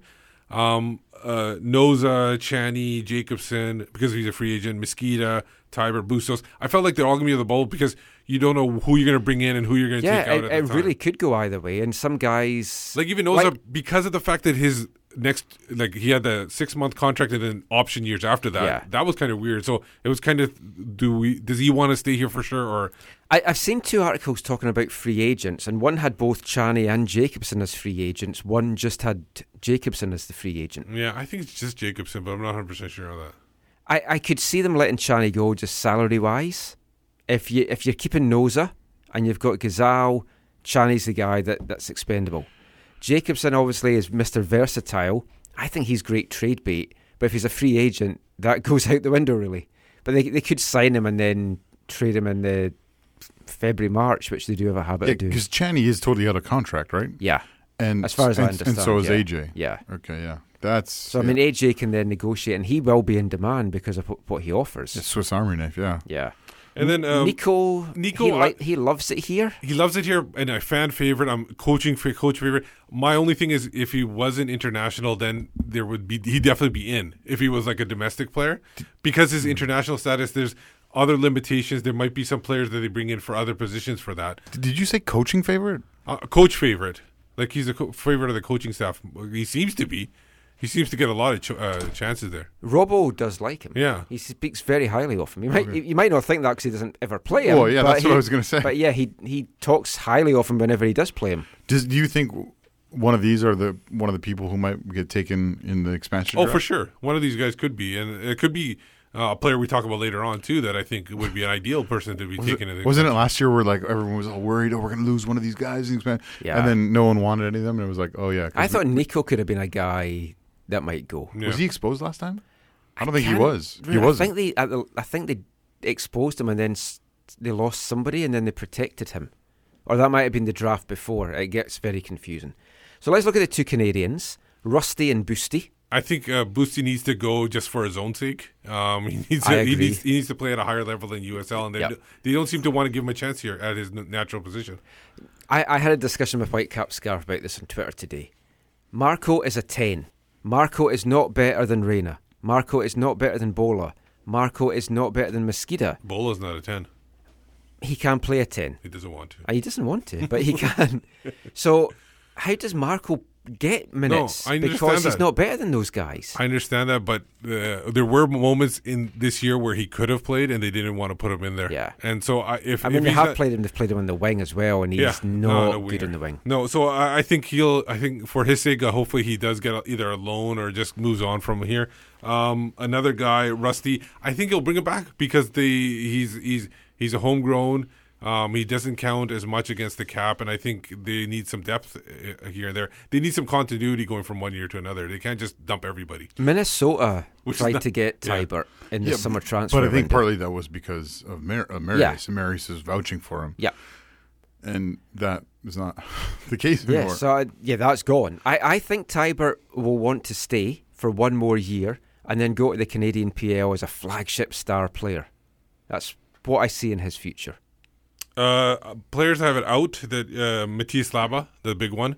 Um, Ben McKendry again for his own sake. Yep, I And think then- he'll be happy to stay in Edmonton if Yeah. Edmonton have a team next year. And uh, Deybi Flores. Uh, maybe people haven't heard of him in a while. Obviously. Yeah, yeah, poor Davey. I only gave him one one sentence thing. You added a yes, sentence to that. I did. Yeah, is it? w- w- Will he be out of contract finally? I don't know.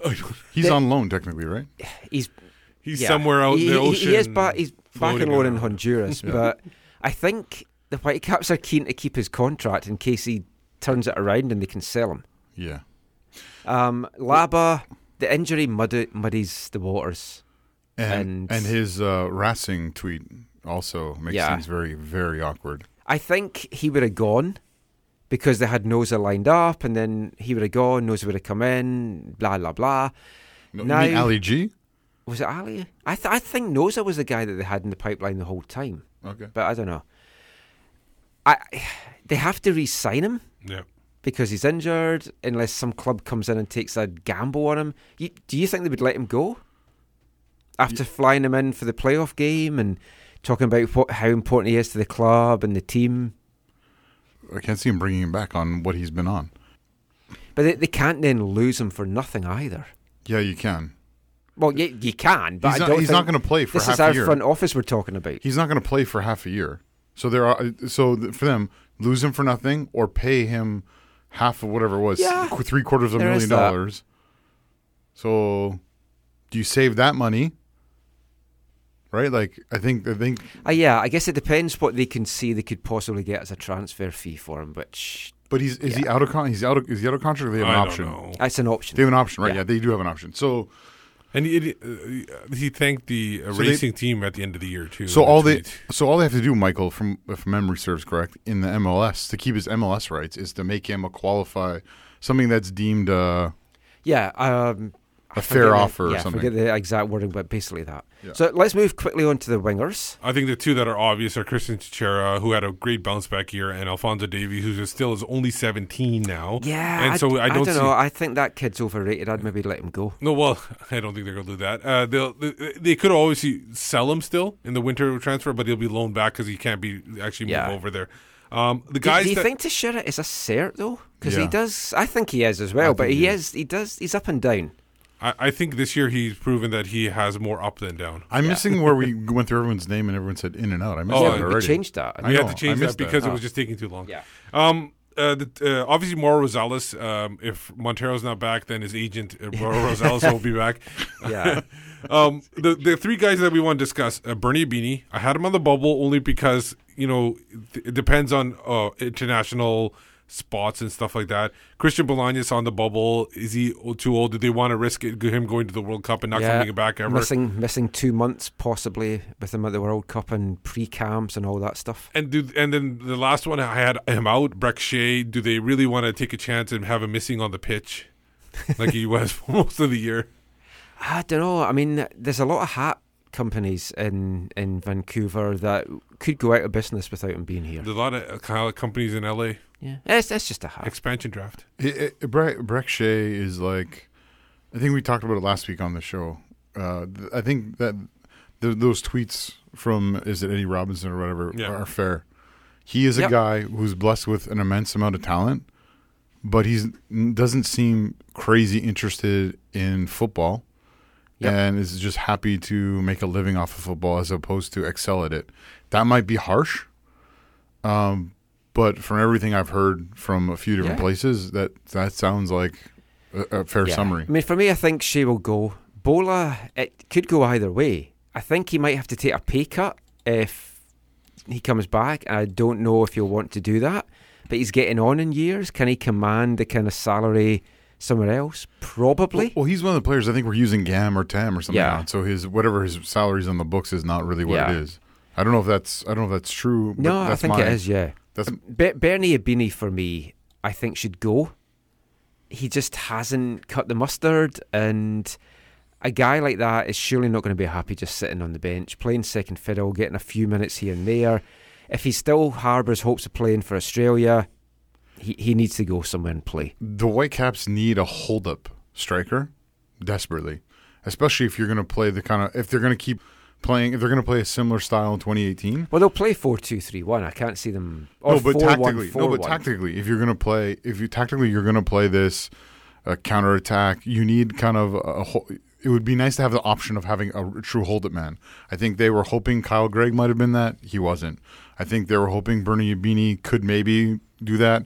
They use Brek Shea for some reason to do that a, a bunch. They they need that, and so if they don't think Bernie's can be that, and is maybe not their number two two or three option on the wing, then yeah, I wouldn't be surprised if he went. But they brought him a long way. Did, and did we get him? We got him. Did they get him for free? Yeah, he was, yeah, he was no we get transfer. everyone for free. Yeah. Okay. Okay, Oh, so that brings us on to the strikers. and then. we already talked about Fredy Montero. Yeah, so, so we, we, we, me and you think he's in. Yeah. Zach's on the. You think he's in? I I, I want him to be okay, in. this is- I want I him to be in, but I don't think he will be. all whatever I did was I what I think is going to happen and a combination of what I think should happen. So mine, whenever I br- br- do these things, I, I do a combination of both. So it's not a definitive yes or no they're in, or depending on the club and depending on what I want. he's not here unless it's on a loan, Yeah, I agree with that. or I would or extend it or, or buy the, it. or the Chinese club buys him out. yeah, and But I no I, I, can't see that happening. Well, yeah, we, we we got a, a tweet from, from Greg Petrie at Urban World who said he could see the Chinese club letting Montero go on a free, but only if a club is prepared to pick up his $5 million salary. That's And we- possible. We, we won't do that. No, No. no. Um. Okay. So, because um, but uh, if he wants to be here, then he could always re- renegotiate that as well. But here's but if you if you're if you're him, if you're the player, there's no way you're going to give up the money that is guaranteed you by a contract. Yeah, you've only got a small window where Yeah. you're going to Yeah. earn So money. you have for sure. you have one or two years on a contract at really crazy good money. Yeah. You're not going to be like, oh yeah, I'll walk away from that. No, for- no, I agree with you there. So uh, the other two forwards that I have listed, Kyle Greig, I think he'll be home in Cincinnati, WKRP. I don't even think he'll stay at Cincinnati. Oh, really? He's, Okay. He's not done that well there. I think he'll be bouncing about USL somewhere. And the last one is Erik Hurtado. I think he stays, and I, I think he does as well. and and I want him to stay as well. Yeah. I think he's a great uh, two A two B striker. Um, he, he'll he'll be if they bring another striker in, it may be something to counterbalance what Erik Hurtado offers. That would be a great combination. Yeah, to be someone that can one- shoot and target. Yeah, well, you, you have somebody who works hard, somebody shoots on target. That's a good I, combination. I, I'm joking about Erik. I, I want to keep him here. He- He's turned me around with his attitude and just everything about it. I remember the first beginning of the season uh, how much you harassed him over that own goal. Not harass Over the own goal at the near post when you said that was a great goal by Erik Hurtado might be the only one he scores all year. Uh, Yeah. That was He- close. That was in the preseason I game. think Erik Hurtado of those three, he's the one for sure to be back, and he'll Yeah. be joined by two to four new options. I don't know what two to of four. You Two to mm. four. You want to bring five strikers in? Could Yeah. do. They barely have two sometimes this Yeah, year. well, you know how attacking we play. Just before we wrap this section up, I just want to have a, a quick chat about some USL guys. I my understanding is Myer Bevan and Declan Wynn have both been offered MLS deals. Ooh. On the so second one. that would be an interesting one for Wynn. I'm, I'm, I'm surprised about that one. Well, it's because they're internationals. They've both just been called up to play for New Zealand against Peru. So to the Whitecaps, they're thinking value as well. It's like you've got these guys, you don't want to let them go for nothing. No, Yeah. I, I don't. I don't see Declan Wynn at all. I that, that, why are you wasting an international spot on that? Myer Bevan, I that can made understand. me wonder then if if Marcel would come back, Yeah. or if they want to maybe see if Declan can play right back. They're going to have to acquire a lot of international spots then if they're going to do that, something like that. Hmm. Yeah. Well, it depends what internationals they let go, I guess, as well. Um, other USL guys, I, I fully expect David Norman Jr. to, to get offered the contract And get loaned that out. Ben McKendry has. Yeah. So Ben will move on, and to me, it's a no-brainer to to offer it to David Norman, WFC two Player of the Year this year. He was our Player of the Year as well. It, it would be incredible for me if they don't offer him a deal. He's living his dream. Yeah, and he wants to play for the Whitecaps, which is great as well. Now, the article which we wrote as well mentioned uh, that the Whitecaps hope to have maybe even up to 12 players, or at least 12 players, on the Fresno team. Some will be MLS, some will be guys from the USL team that they'll offer contracts to. And a lot of them, at least half a dozen, was expected to be Canadians. But they've already lost Patrick Metcalfe. He's gone to play for UBC Thunderbirds. Kadin Chung has asked for his release and is hoping to go and play in Germany. Way to go. No, that's understandable if he wants to. Happy for he wants to Kadin. I believe Tommy Gardner has turned down a chance to go to Fresno as well and is maybe looking to go down the college route. And there's a big question mark as to whether the Baldisimo brothers are, are going to take that deal and go to Fresno. I think they will, but the last I heard was nothing had been signed. So that that is a big chunk of the guys that you thought would maybe go down to Fresno that aren't. How does it uh, remind me? How do they have the do the white do the Whitecaps keep their MLS rights if they have um, like The Whitecaps can only have rights to, and this is right now, yeah to two, maybe three, but I think it's two, two or three players on the USL team. That's the only players they're allowed to have rights to. Beyond the guys who are on MLS deals? Yes. I was really surprised when I was told that. And that And- came from the club, so that's like So, bang. so on. they're sending twelve. Let's say Some of them will be MLS Let- let's say- deals. let's so it could be like a boosty yeah. guy. If So let's say so let's say let's say they send super twelve. draft picks. Let's say twelve. Yep. And four are on MLS deals. Eight guys go to Fresno. Yep. Do really well. Two or three of them are only they have the MLS rights Yep. for. But who has the contract? That's what I want to know. They're signing Whitecaps USL deals. Even though Whitecaps have no USL team. Yes. That, that's like I know That- it's baffling. So that's that's the latest on that that I believe anyway, and what I've been told. And we'll be back with more after this. Hey, it's Marco Bustos. You're listening to the AFTN Soccer Show.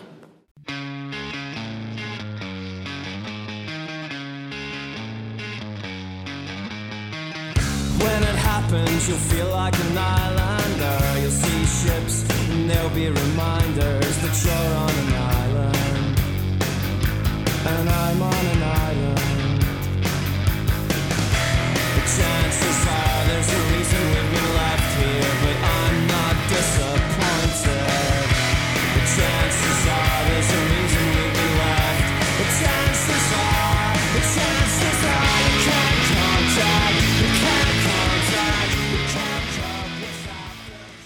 That was Scottish band Idlewild there with I Don't Have the Map, which I, I thought was very fitting considering the, the Timbers Army tifo this evening, which they were going on about how their club were map makers. And they clearly didn't have the map because they they lost to Houston. Or San Stroke Jose. San Jose Earthquakes. Yeah. It, it was it was a quadruple header for me because I watched the Vancouver Seattle game, Oh. watched TFC New York. Oh, well, at least you got better. Yeah, it got better as the day went on, and then uh, Columbus, and then and then obviously Houston beating uh, Portland, which I predicted. Yeah, so we'll have a Well, quick chat about these other semi-finals. It was. Houston, Hu- the team, but also their pitch at home helped them have an advantage. Yeah. If you can't play on a pitch, grass pitch, what's wrong with you? You're not a good Scotsman in it. Right, let's look at TFC. They nearly imploded today with indiscipline. And Well, depending on who you talk to. oh, oh yes, The like, Toronto media has all the New York people like as thugs. oh, that- escalated. and uh, Altidore got jumped. outdoors. Yeah, you watched the video? Yeah, No. you didn't watch the You video. haven't I the haven't seen video? the video. No.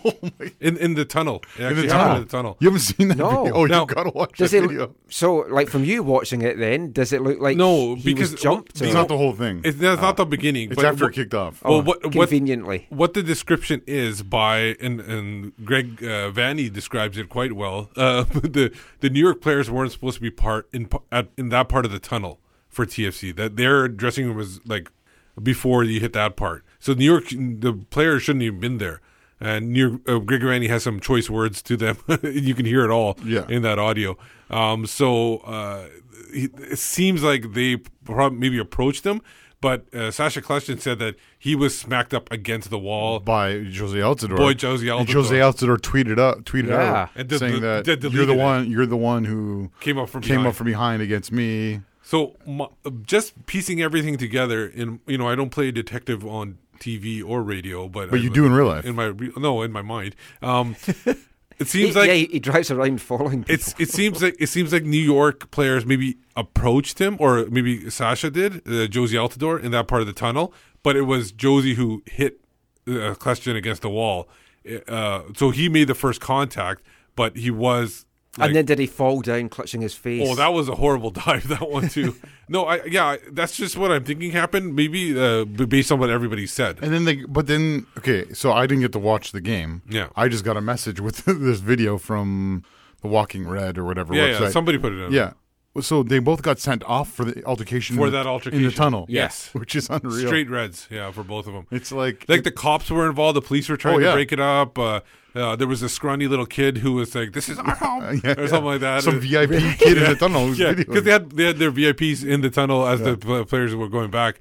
So it was, it I mean, if New York didn't shouldn't have been there. I mean, who's to blame for that? I mean, it's Toronto Argos Stadium, so I mean, neither club's going to know their way about in there. But then uh, later on, Giovinco imploded, uh, exploded, or whatever you want to Well, say with that, with his yellow. That no, he but got. but his yellow in the first leg, yeah, that was, was, that was pathetic. idiotic. Yeah, that was idiotic idiotic. because they're up what uh, th- no two one no what was it? It didn't matter. Yeah, it it didn't was, matter. It was idiotic. yeah, and then and then you get the second yellow, so he's missing from the next leg. Yeah, Altidore so and yeah, Altidore Giovinco. and Giovinco's missing. I think Vazquez could be missing as well, so I they might have so all too. three of their their DPs. But they're out. they're gonna appeal Jozy, or they supposedly right? I'm sure they will. what, what I was told that, uh, well, well, not what I was told, but wh- what it was written in the article was um, if they have any appeals left, because you're, apparently you're only allowed a certain number of appeals yeah, in a year. two, two in a year, but I think you And, might get one. and if you extra lose, the you get if you lose the appeal, you get charged money. Yes, you do. I didn't know that. that Yeah. was, It's Toronto. They don't care. But the other thing is, they're also anxious that he's it's going to be more than a one match ban. Yeah. Yes. I, I would just ban them for life and then just kick them out. of the Vazquez, tournament. like you said- and then have to put another Canadian team in, so then we get back in. Yeah, It's, Vas- it's like CFL, a crossover. We're going to be in the Eastern Conference. Vazquez. Uh, that one was uh, that one was. The, I, I thought he bumped him. Yeah. it looked like for me he Yeah, bumped just, him. just manhandle the referee. Why Yeah. not? It's fine. And I don't get like people said, oh, the referee should be suspended. Well, no matter how much of the referee badly it is, like there's been times when I'm sure every every player wants to beat up a referee, but you can't do it on the pitch. The you ref- can't bump into him. The referee should be suspended. I, I got that in response when I s- sent out my tweet. This I. I tweeted out that if New York had won that, Pencil should have been given the keys to the city Yeah. uh, off Vancouver. Like Gregor Robertson should have got in touch with him. Laura Armstrong, uh, Toronto journalist, had tweeted out accounts from TFC Live Camp say Altidore was basically jumped by New York Red Bulls in tunnel. Oh, uh, Vanney says team will be reviewing video, which Brenton Walters retweeted with the brilliant. Accounts from my dog say the loaf of bread basically fell off the counter. no, but the thing is, not, you're saying she said that. Yes. There's other people in the Toronto media who basically reiterated that. So that oh yeah, they're because getting that message. Mike Martinego's And, been going on about the uh, TFC media's Ste- in Steve, their Steve pocket. Simmons, who doesn't really cover soccer that much, he's mostly a hockey guy. He wrote that exactly that that Altidore got jumped. He wrote that exact line that he got. So TFC is spreading that and Oh, pumping that uh, uh, that line through all the media so they get that word out. It's interesting the lengths that people are going to save the crew. Yes.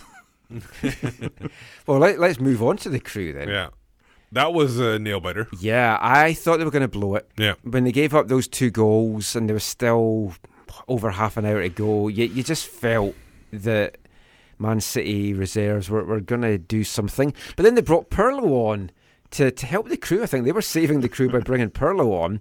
Taylor He got, he got a swan song. Yeah. His passing was off. That was bizarre to b- just bring him on. Did he look disinterested? He looked like Mark Weber. I always think he, he looks a little bit like Mark Weber. Really? Hmm. Have you told Mark that? I don't know. Oh, you should.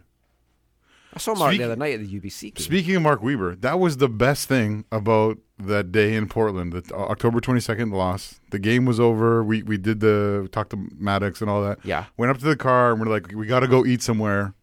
So we just called up Weber. We're like, Weber. He's like, you guys, you guys must be driving. You must be so upset driving up the I five. And oh. Weber, we're still in Portland. We need to eat. Where should we go? And we had some amazing Vietnamese food at a place you recommended. It was awesome. Wow. The Weebs. He's great. So uh, getting So back Columbus, to- are, Columbus are through. Yeah. um, uh, Kakuta Mani into a final. Woo! Go Yeah. Kakuta. It's not a final. It's it's, it's a semifinal, conference final. I, I, I think you'll find it is called a final. It is the Eastern Oh, that's right. Oh, Conference sorry. final. Actually, you do get a trophy for it. I sorry. Yes. Yes. Okay. It is a It's final. a. It's yeah, the most useless final. So, but uh, like we said, we th- we thought they were gonna. Uh, um, Yeah, I thought they blow NYC it. and that would do it. Like you were talking about the Giovinco yellow card earlier. That third um, goal that Col- uh, New York gave up in the last game, the first leg. Oh, that was that was now the and that killer. was a garbage Yeah. goal too, as well. Yeah. and that would have changed everything as well. So it's amazing how those little things at the end of a first leg change everything. It, uh, I wonder how. Last year they got beaten bad by Toronto, right? Yeah, th- that is my only sad thing about NYC losing. It does look like it makes it easier for TFC. Ah, but easier. No. Columbus is gonna. What, Columbus is on fire, man. Yeah, and Columbus like uh, Kyle Greig. And Col- Columbus is obviously, like I said, we said Altidore might not be there. Giovinco, Vazquez might not be there. That's three major attackers there. But, but I'm wondering for Vieira from the perspective of Man City Light and Man City, uh, the the consortium, you know, is what they view this as. Okay, is it like he got Mm. smashed last year? Yeah. This year he lost, but he did a little bit better or whatever. I, I could Do see they- him going. Yeah, do, yeah. Has he done well enough to move on? Definitely Or- not. You don't think so? I think it'll be out in his ear. You're joking, right? No, seriously. I, What if I, he goes to Wait, Austria? no. I think Vieira will get sacked as NYC head coach. You're having a laugh, No. dude. Vieira's there because the city group wants him to develop as a coach Yeah. and do it in a place where he can't get relegated. He can't cost them crazy money. There's no way they're sacking him. No, they're not sacking him. They're him. lining him up for the future. He's staying. But he's terrible. Anyway, let's move on to happier things. Portland got beat. Now, when they took the lead, because I, I, I started to watch the game, it was nil nil when I left. I headed up to SFU. God, it was cold up there. So then I got back and I thought I'll, I'll just fast forward through the Portland game. Portland took the lead. I was like, ah, that's it over now. Fast forwarded through it. I was like, oh, Houston's equalised. Yeah, Bit of a surprise. And then when they took the lead, cock a hoop. yeah. That was a very poor goal. Yes. Poor Attinella. goalkeeping. That's why Marinovic is the number one. That was, it was that was bad. Oh wait, I'm Yeah, you're thinking, thinking I'm Jake thinking Gleeson. Gleeson used to be playing there. No, it, that was a bad goal. A bad, bad goal. Honestly, uh, Oh, I thought it was a good goal. at, at one one, Slightly biased. at, at one one, uh, I, I don't know Steve. Uh, at one one, I felt like uh, I, Portland was going to score. they seemed very. It just felt attack- like- it yeah, just felt like it. Yeah, they were they were going after it, but Houston had their moments too where they were not. Uh, they weren't like sitting back and everything. They were going for it too, and that's obviously they got that goal from. Is there a happier sight though than a sad Caleb Porter? Caleb. uh, I had I had a good conversation with Caleb in the couple oh, yeah, I conversations. forgot I'd sent you in to Yeah, speak to him. yeah, I didn't want to see a happy Caleb Porter, so that's why I sent you in there. Well, no, but it wasn't more than just a happy. It was a little bit behind the curtain, Caleb Porter. You know, beyond, you know, I mean, I didn't shake his hand, so he was kind of upset. No, I'm joking. I, I think I did shake his hand, but but I, I didn't actually. Next time I, if I ever get to see him in that kind of context again, I'm going to ask him about the handshake. Unless he'll get angry, unless someone tells me don't do that. But um, He'll get sacked as well. No, I don't. I don't. No, I don't think he's going to get sacked. Um, but no, I, I, it really felt. I, it really felt like I really felt that one, they were going to come back, and two, as much as as fellow Cascadians, you don't want the other Cascadian clubs to do well.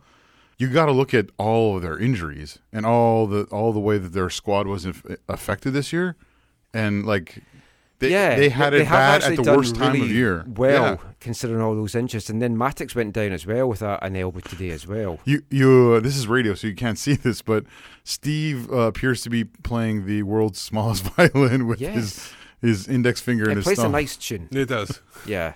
No, but no, but seri- uh, seriously, Yeah. They, No, no, I do They agree. were without so No, many players. They, did, yeah, they did well. no Addy, no Chara. No, But now, now it just makes me more disappointed that Vancouver screwed it up because we could have had Houston. No, but Totally. remember remember the game against Portland earlier in the year at home when they Yeah, were we barely had any well. backups and they just. But but this is even this is even worse. Oh, No this no is- Chara. yeah. And uh, what's the center back's name? Mabiala.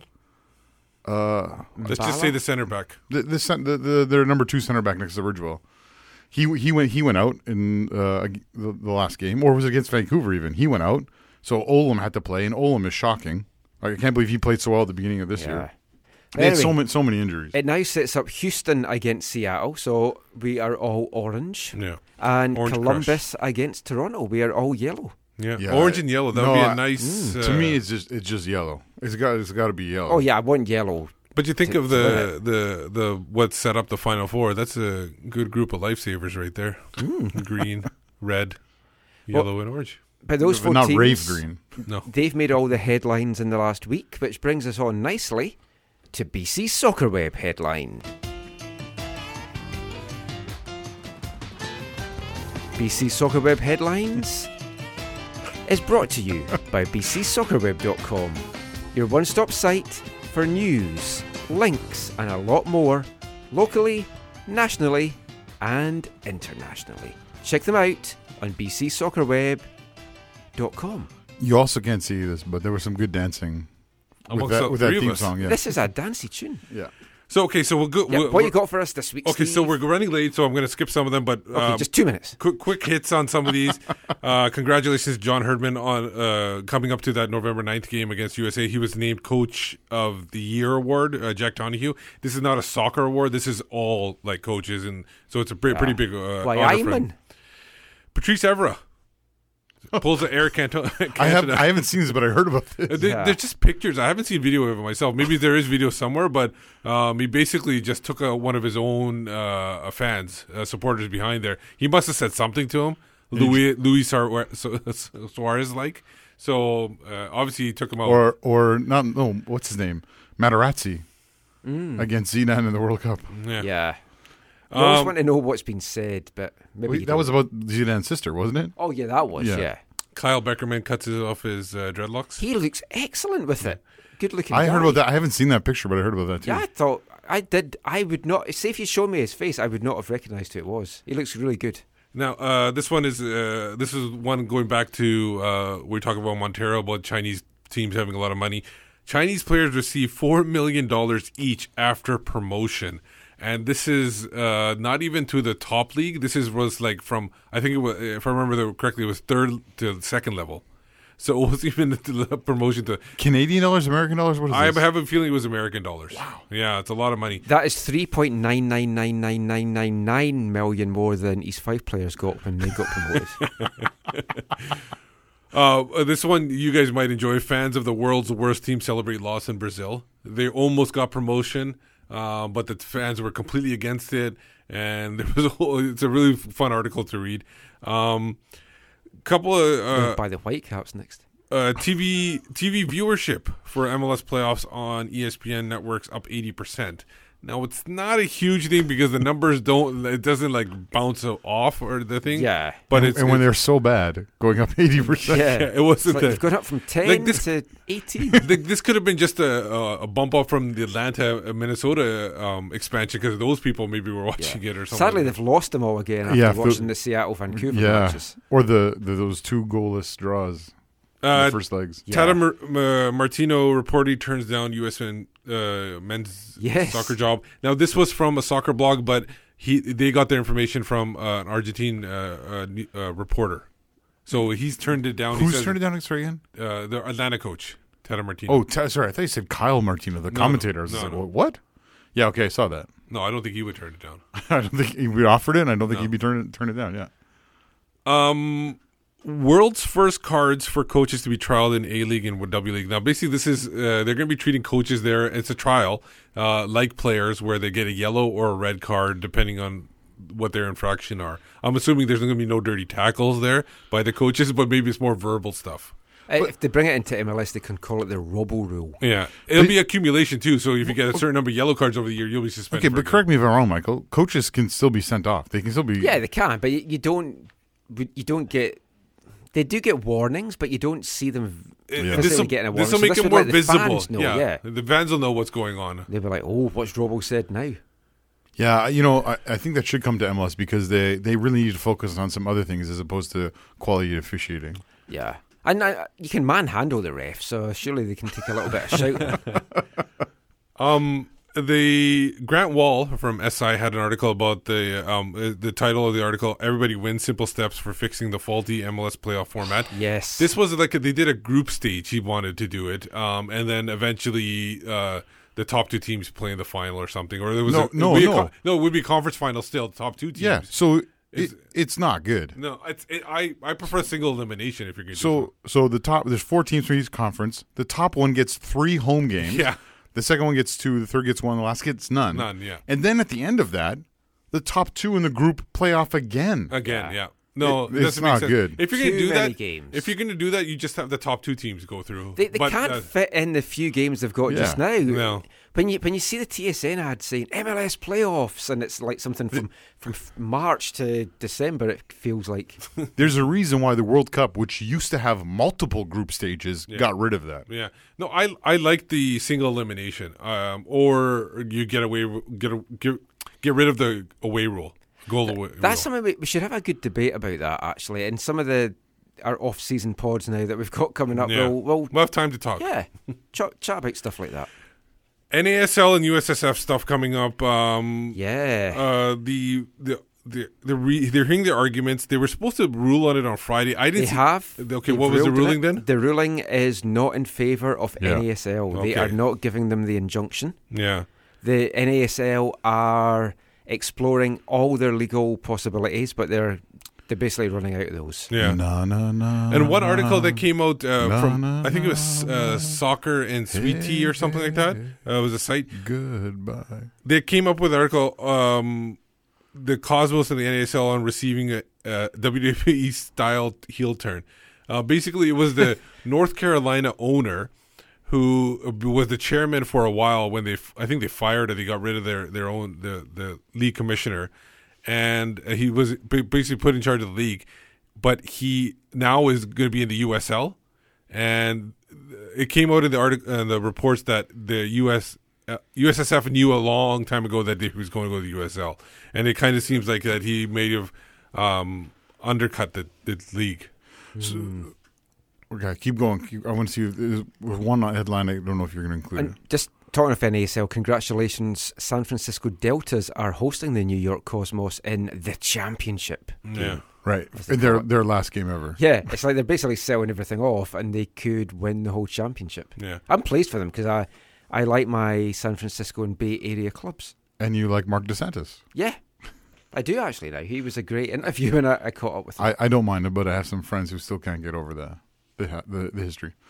Yeah, and future then Whitecaps boss. Another thing that obviously Never. it- it's too late for obviously for the hearing itself, but uh, as NASL waits ruling on its fate, um, hearing lifts lid on the league, U.S. soccer, and some details. Right. and that was interesting. To, Did, the you- did, you, did you see though? I, I don't know if it was in the the list because and you you send us lots of awesome lists. Yeah. Every week. But what happened is going on with uh, San Antonio and Austin. Oh, that's uh, that's coming up. Okay, sorry, Yeah. okay, sorry. Okay. So um, this is the MLS Columbus stuff, obviously. Um, w- the really quick one: Ford family joins Detroit MLS bid, offers Ford Field as a venue. That's pretty big news. Ford family is a they're one of the richest. Obviously, they own the Ford company, and everything like that, and the Detroit Lions. in Yeah, the except NFL. they ripped off the current supporters group in Detroit as well by Well- using their their photographs and imagery, even like selling their scarves. They had a little image that they were doing that merchandise wise without asking them. Yeah. because they were no part of it. That's n- I I can't believe an ownership did that. It's the culture wars of, of North American football. Um. Okay, so the, the San Antonio stuff that Zach was talking about, is, I'll read a couple of headlines here. Uh, well, I'll read one. Um, San Antonio sends MLS skating letter. League denies it misled expansion bid. So basically, the, San Antonio was told that to go ahead with looking at purchasing a field um, in conjunction with getting an MLS expansion team and they and they were told that Austin would not be a part of this expansion if you guys were getting so there would be no com- like direct competition. You don't want too too many teams in a small area. But obviously, with the Columbus thing happening now, that's changed. And uh, your thoughts on that, Zach, and what you well, read there? Well, no, the, the the letter says basically we're we're sending this information to the district, like the district attorney or Yeah, whatever, yeah. To, uh, to, to investigate, investigate it, because yeah. they're basically saying, look, It's fraud. We you told this guy in 2013 that he can move this team to Austin. You told us in 2015 or whatever that Austin isn't in this running. Blah blah blah.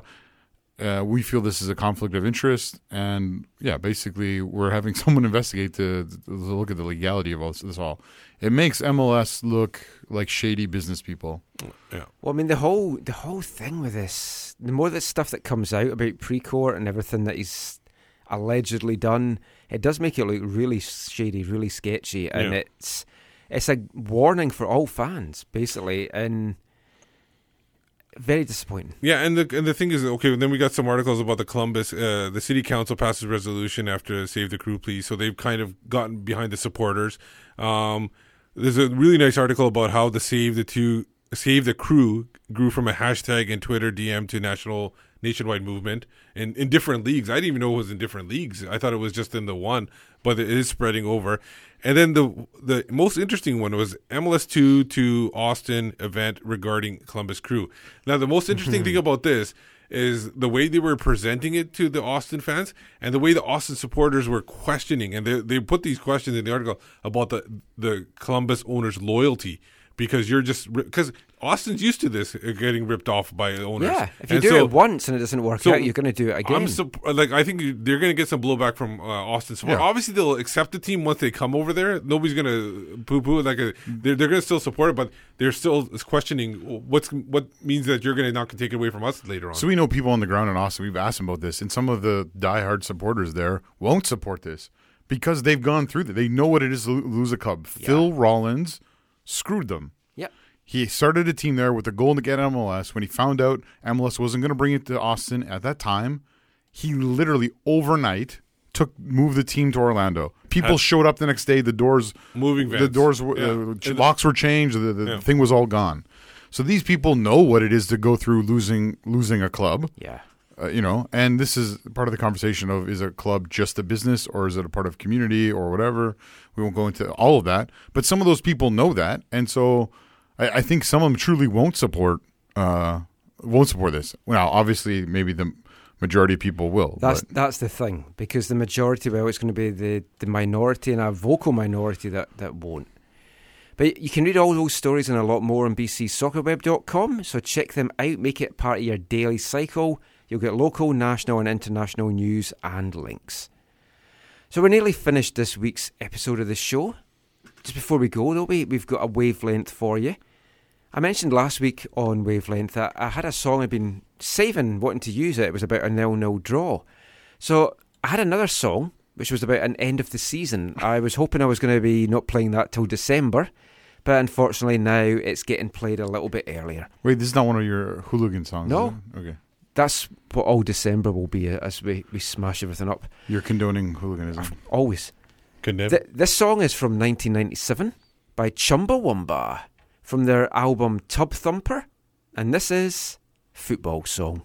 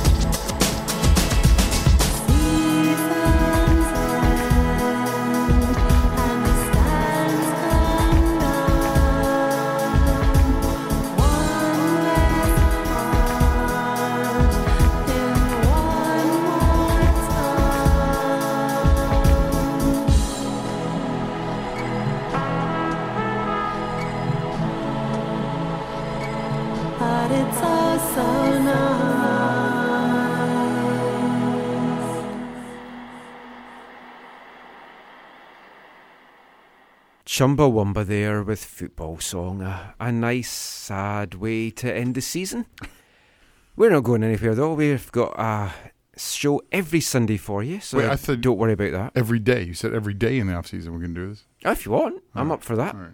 But we've, we've got a lot of things planned. We'll have our, our year end review, we'll have our fifth annual State of the Whitecaps chat with Carl Robinson coming up in December. We're also going to be doing a live show on Christmas Eve. We're going to welcome Santa into Vancouver. It's going to be a lot of fun. Looking forward to that. Stop calling me Santa, man. Well, you need to put on a little bit more weight, but you are getting there, so it's okay. but just before we go, I just want to mention a couple of things. Huge congratulations to UBC Thunderbirds winning their 17th Canada West title. Yes. Good job.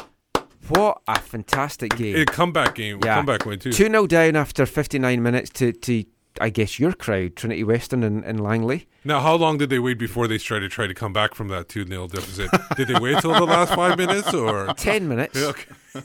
no, they actually, right away, they went three at the back, three up front, played a 3 4 3. Yeah. Uh, it was unusual to watch an attacking game of football. But then they tied it up at 2 all. Whitecaps residency alumni Victory Shumbusho got the first goal that, that got them back into it. Um, and a great 3 2 win. They're off to the Nationals in Kamloops next week. Big well done as well to SFU Clan, who won another GNAC title. They're off to the Nationals NCAA Division 2 playoffs. So great college soccer. And if people are wondering where all these players for the Canadian Premier League are going to come from, you don't have to look much further than some of the guys in Canada West and NCAA as well. But just before we go, let everyone know where they can find you online. You can find me on at. You can find me on Twitter at Whitecaps to beat. Sorry, it's a late. I'm uh, also on Twitter at Zachary AM, and I'm part of the movement Curva Collective. Anyway, I'm Michael McColl. You can find me on Twitter at AFTN Canada. Read our stuff away from the numbers, aftn.ca. Give us a follow on Instagram. I never do anything with it, but give us a follow anyway, AFTN Soccer. We'll be back next week, hopefully with some stuff from the Whitecaps end of season availability. And until then, thanks for listening, take care, and Mon, some teams that are playing playoff Go- soccer. Go out and watch the Oh, Canadian women's. No, go out and watch the Canadian women play on Thursday. Go Dynamo, go Crew. Go New Allez les Rouges. Yeah. Bye, everyone.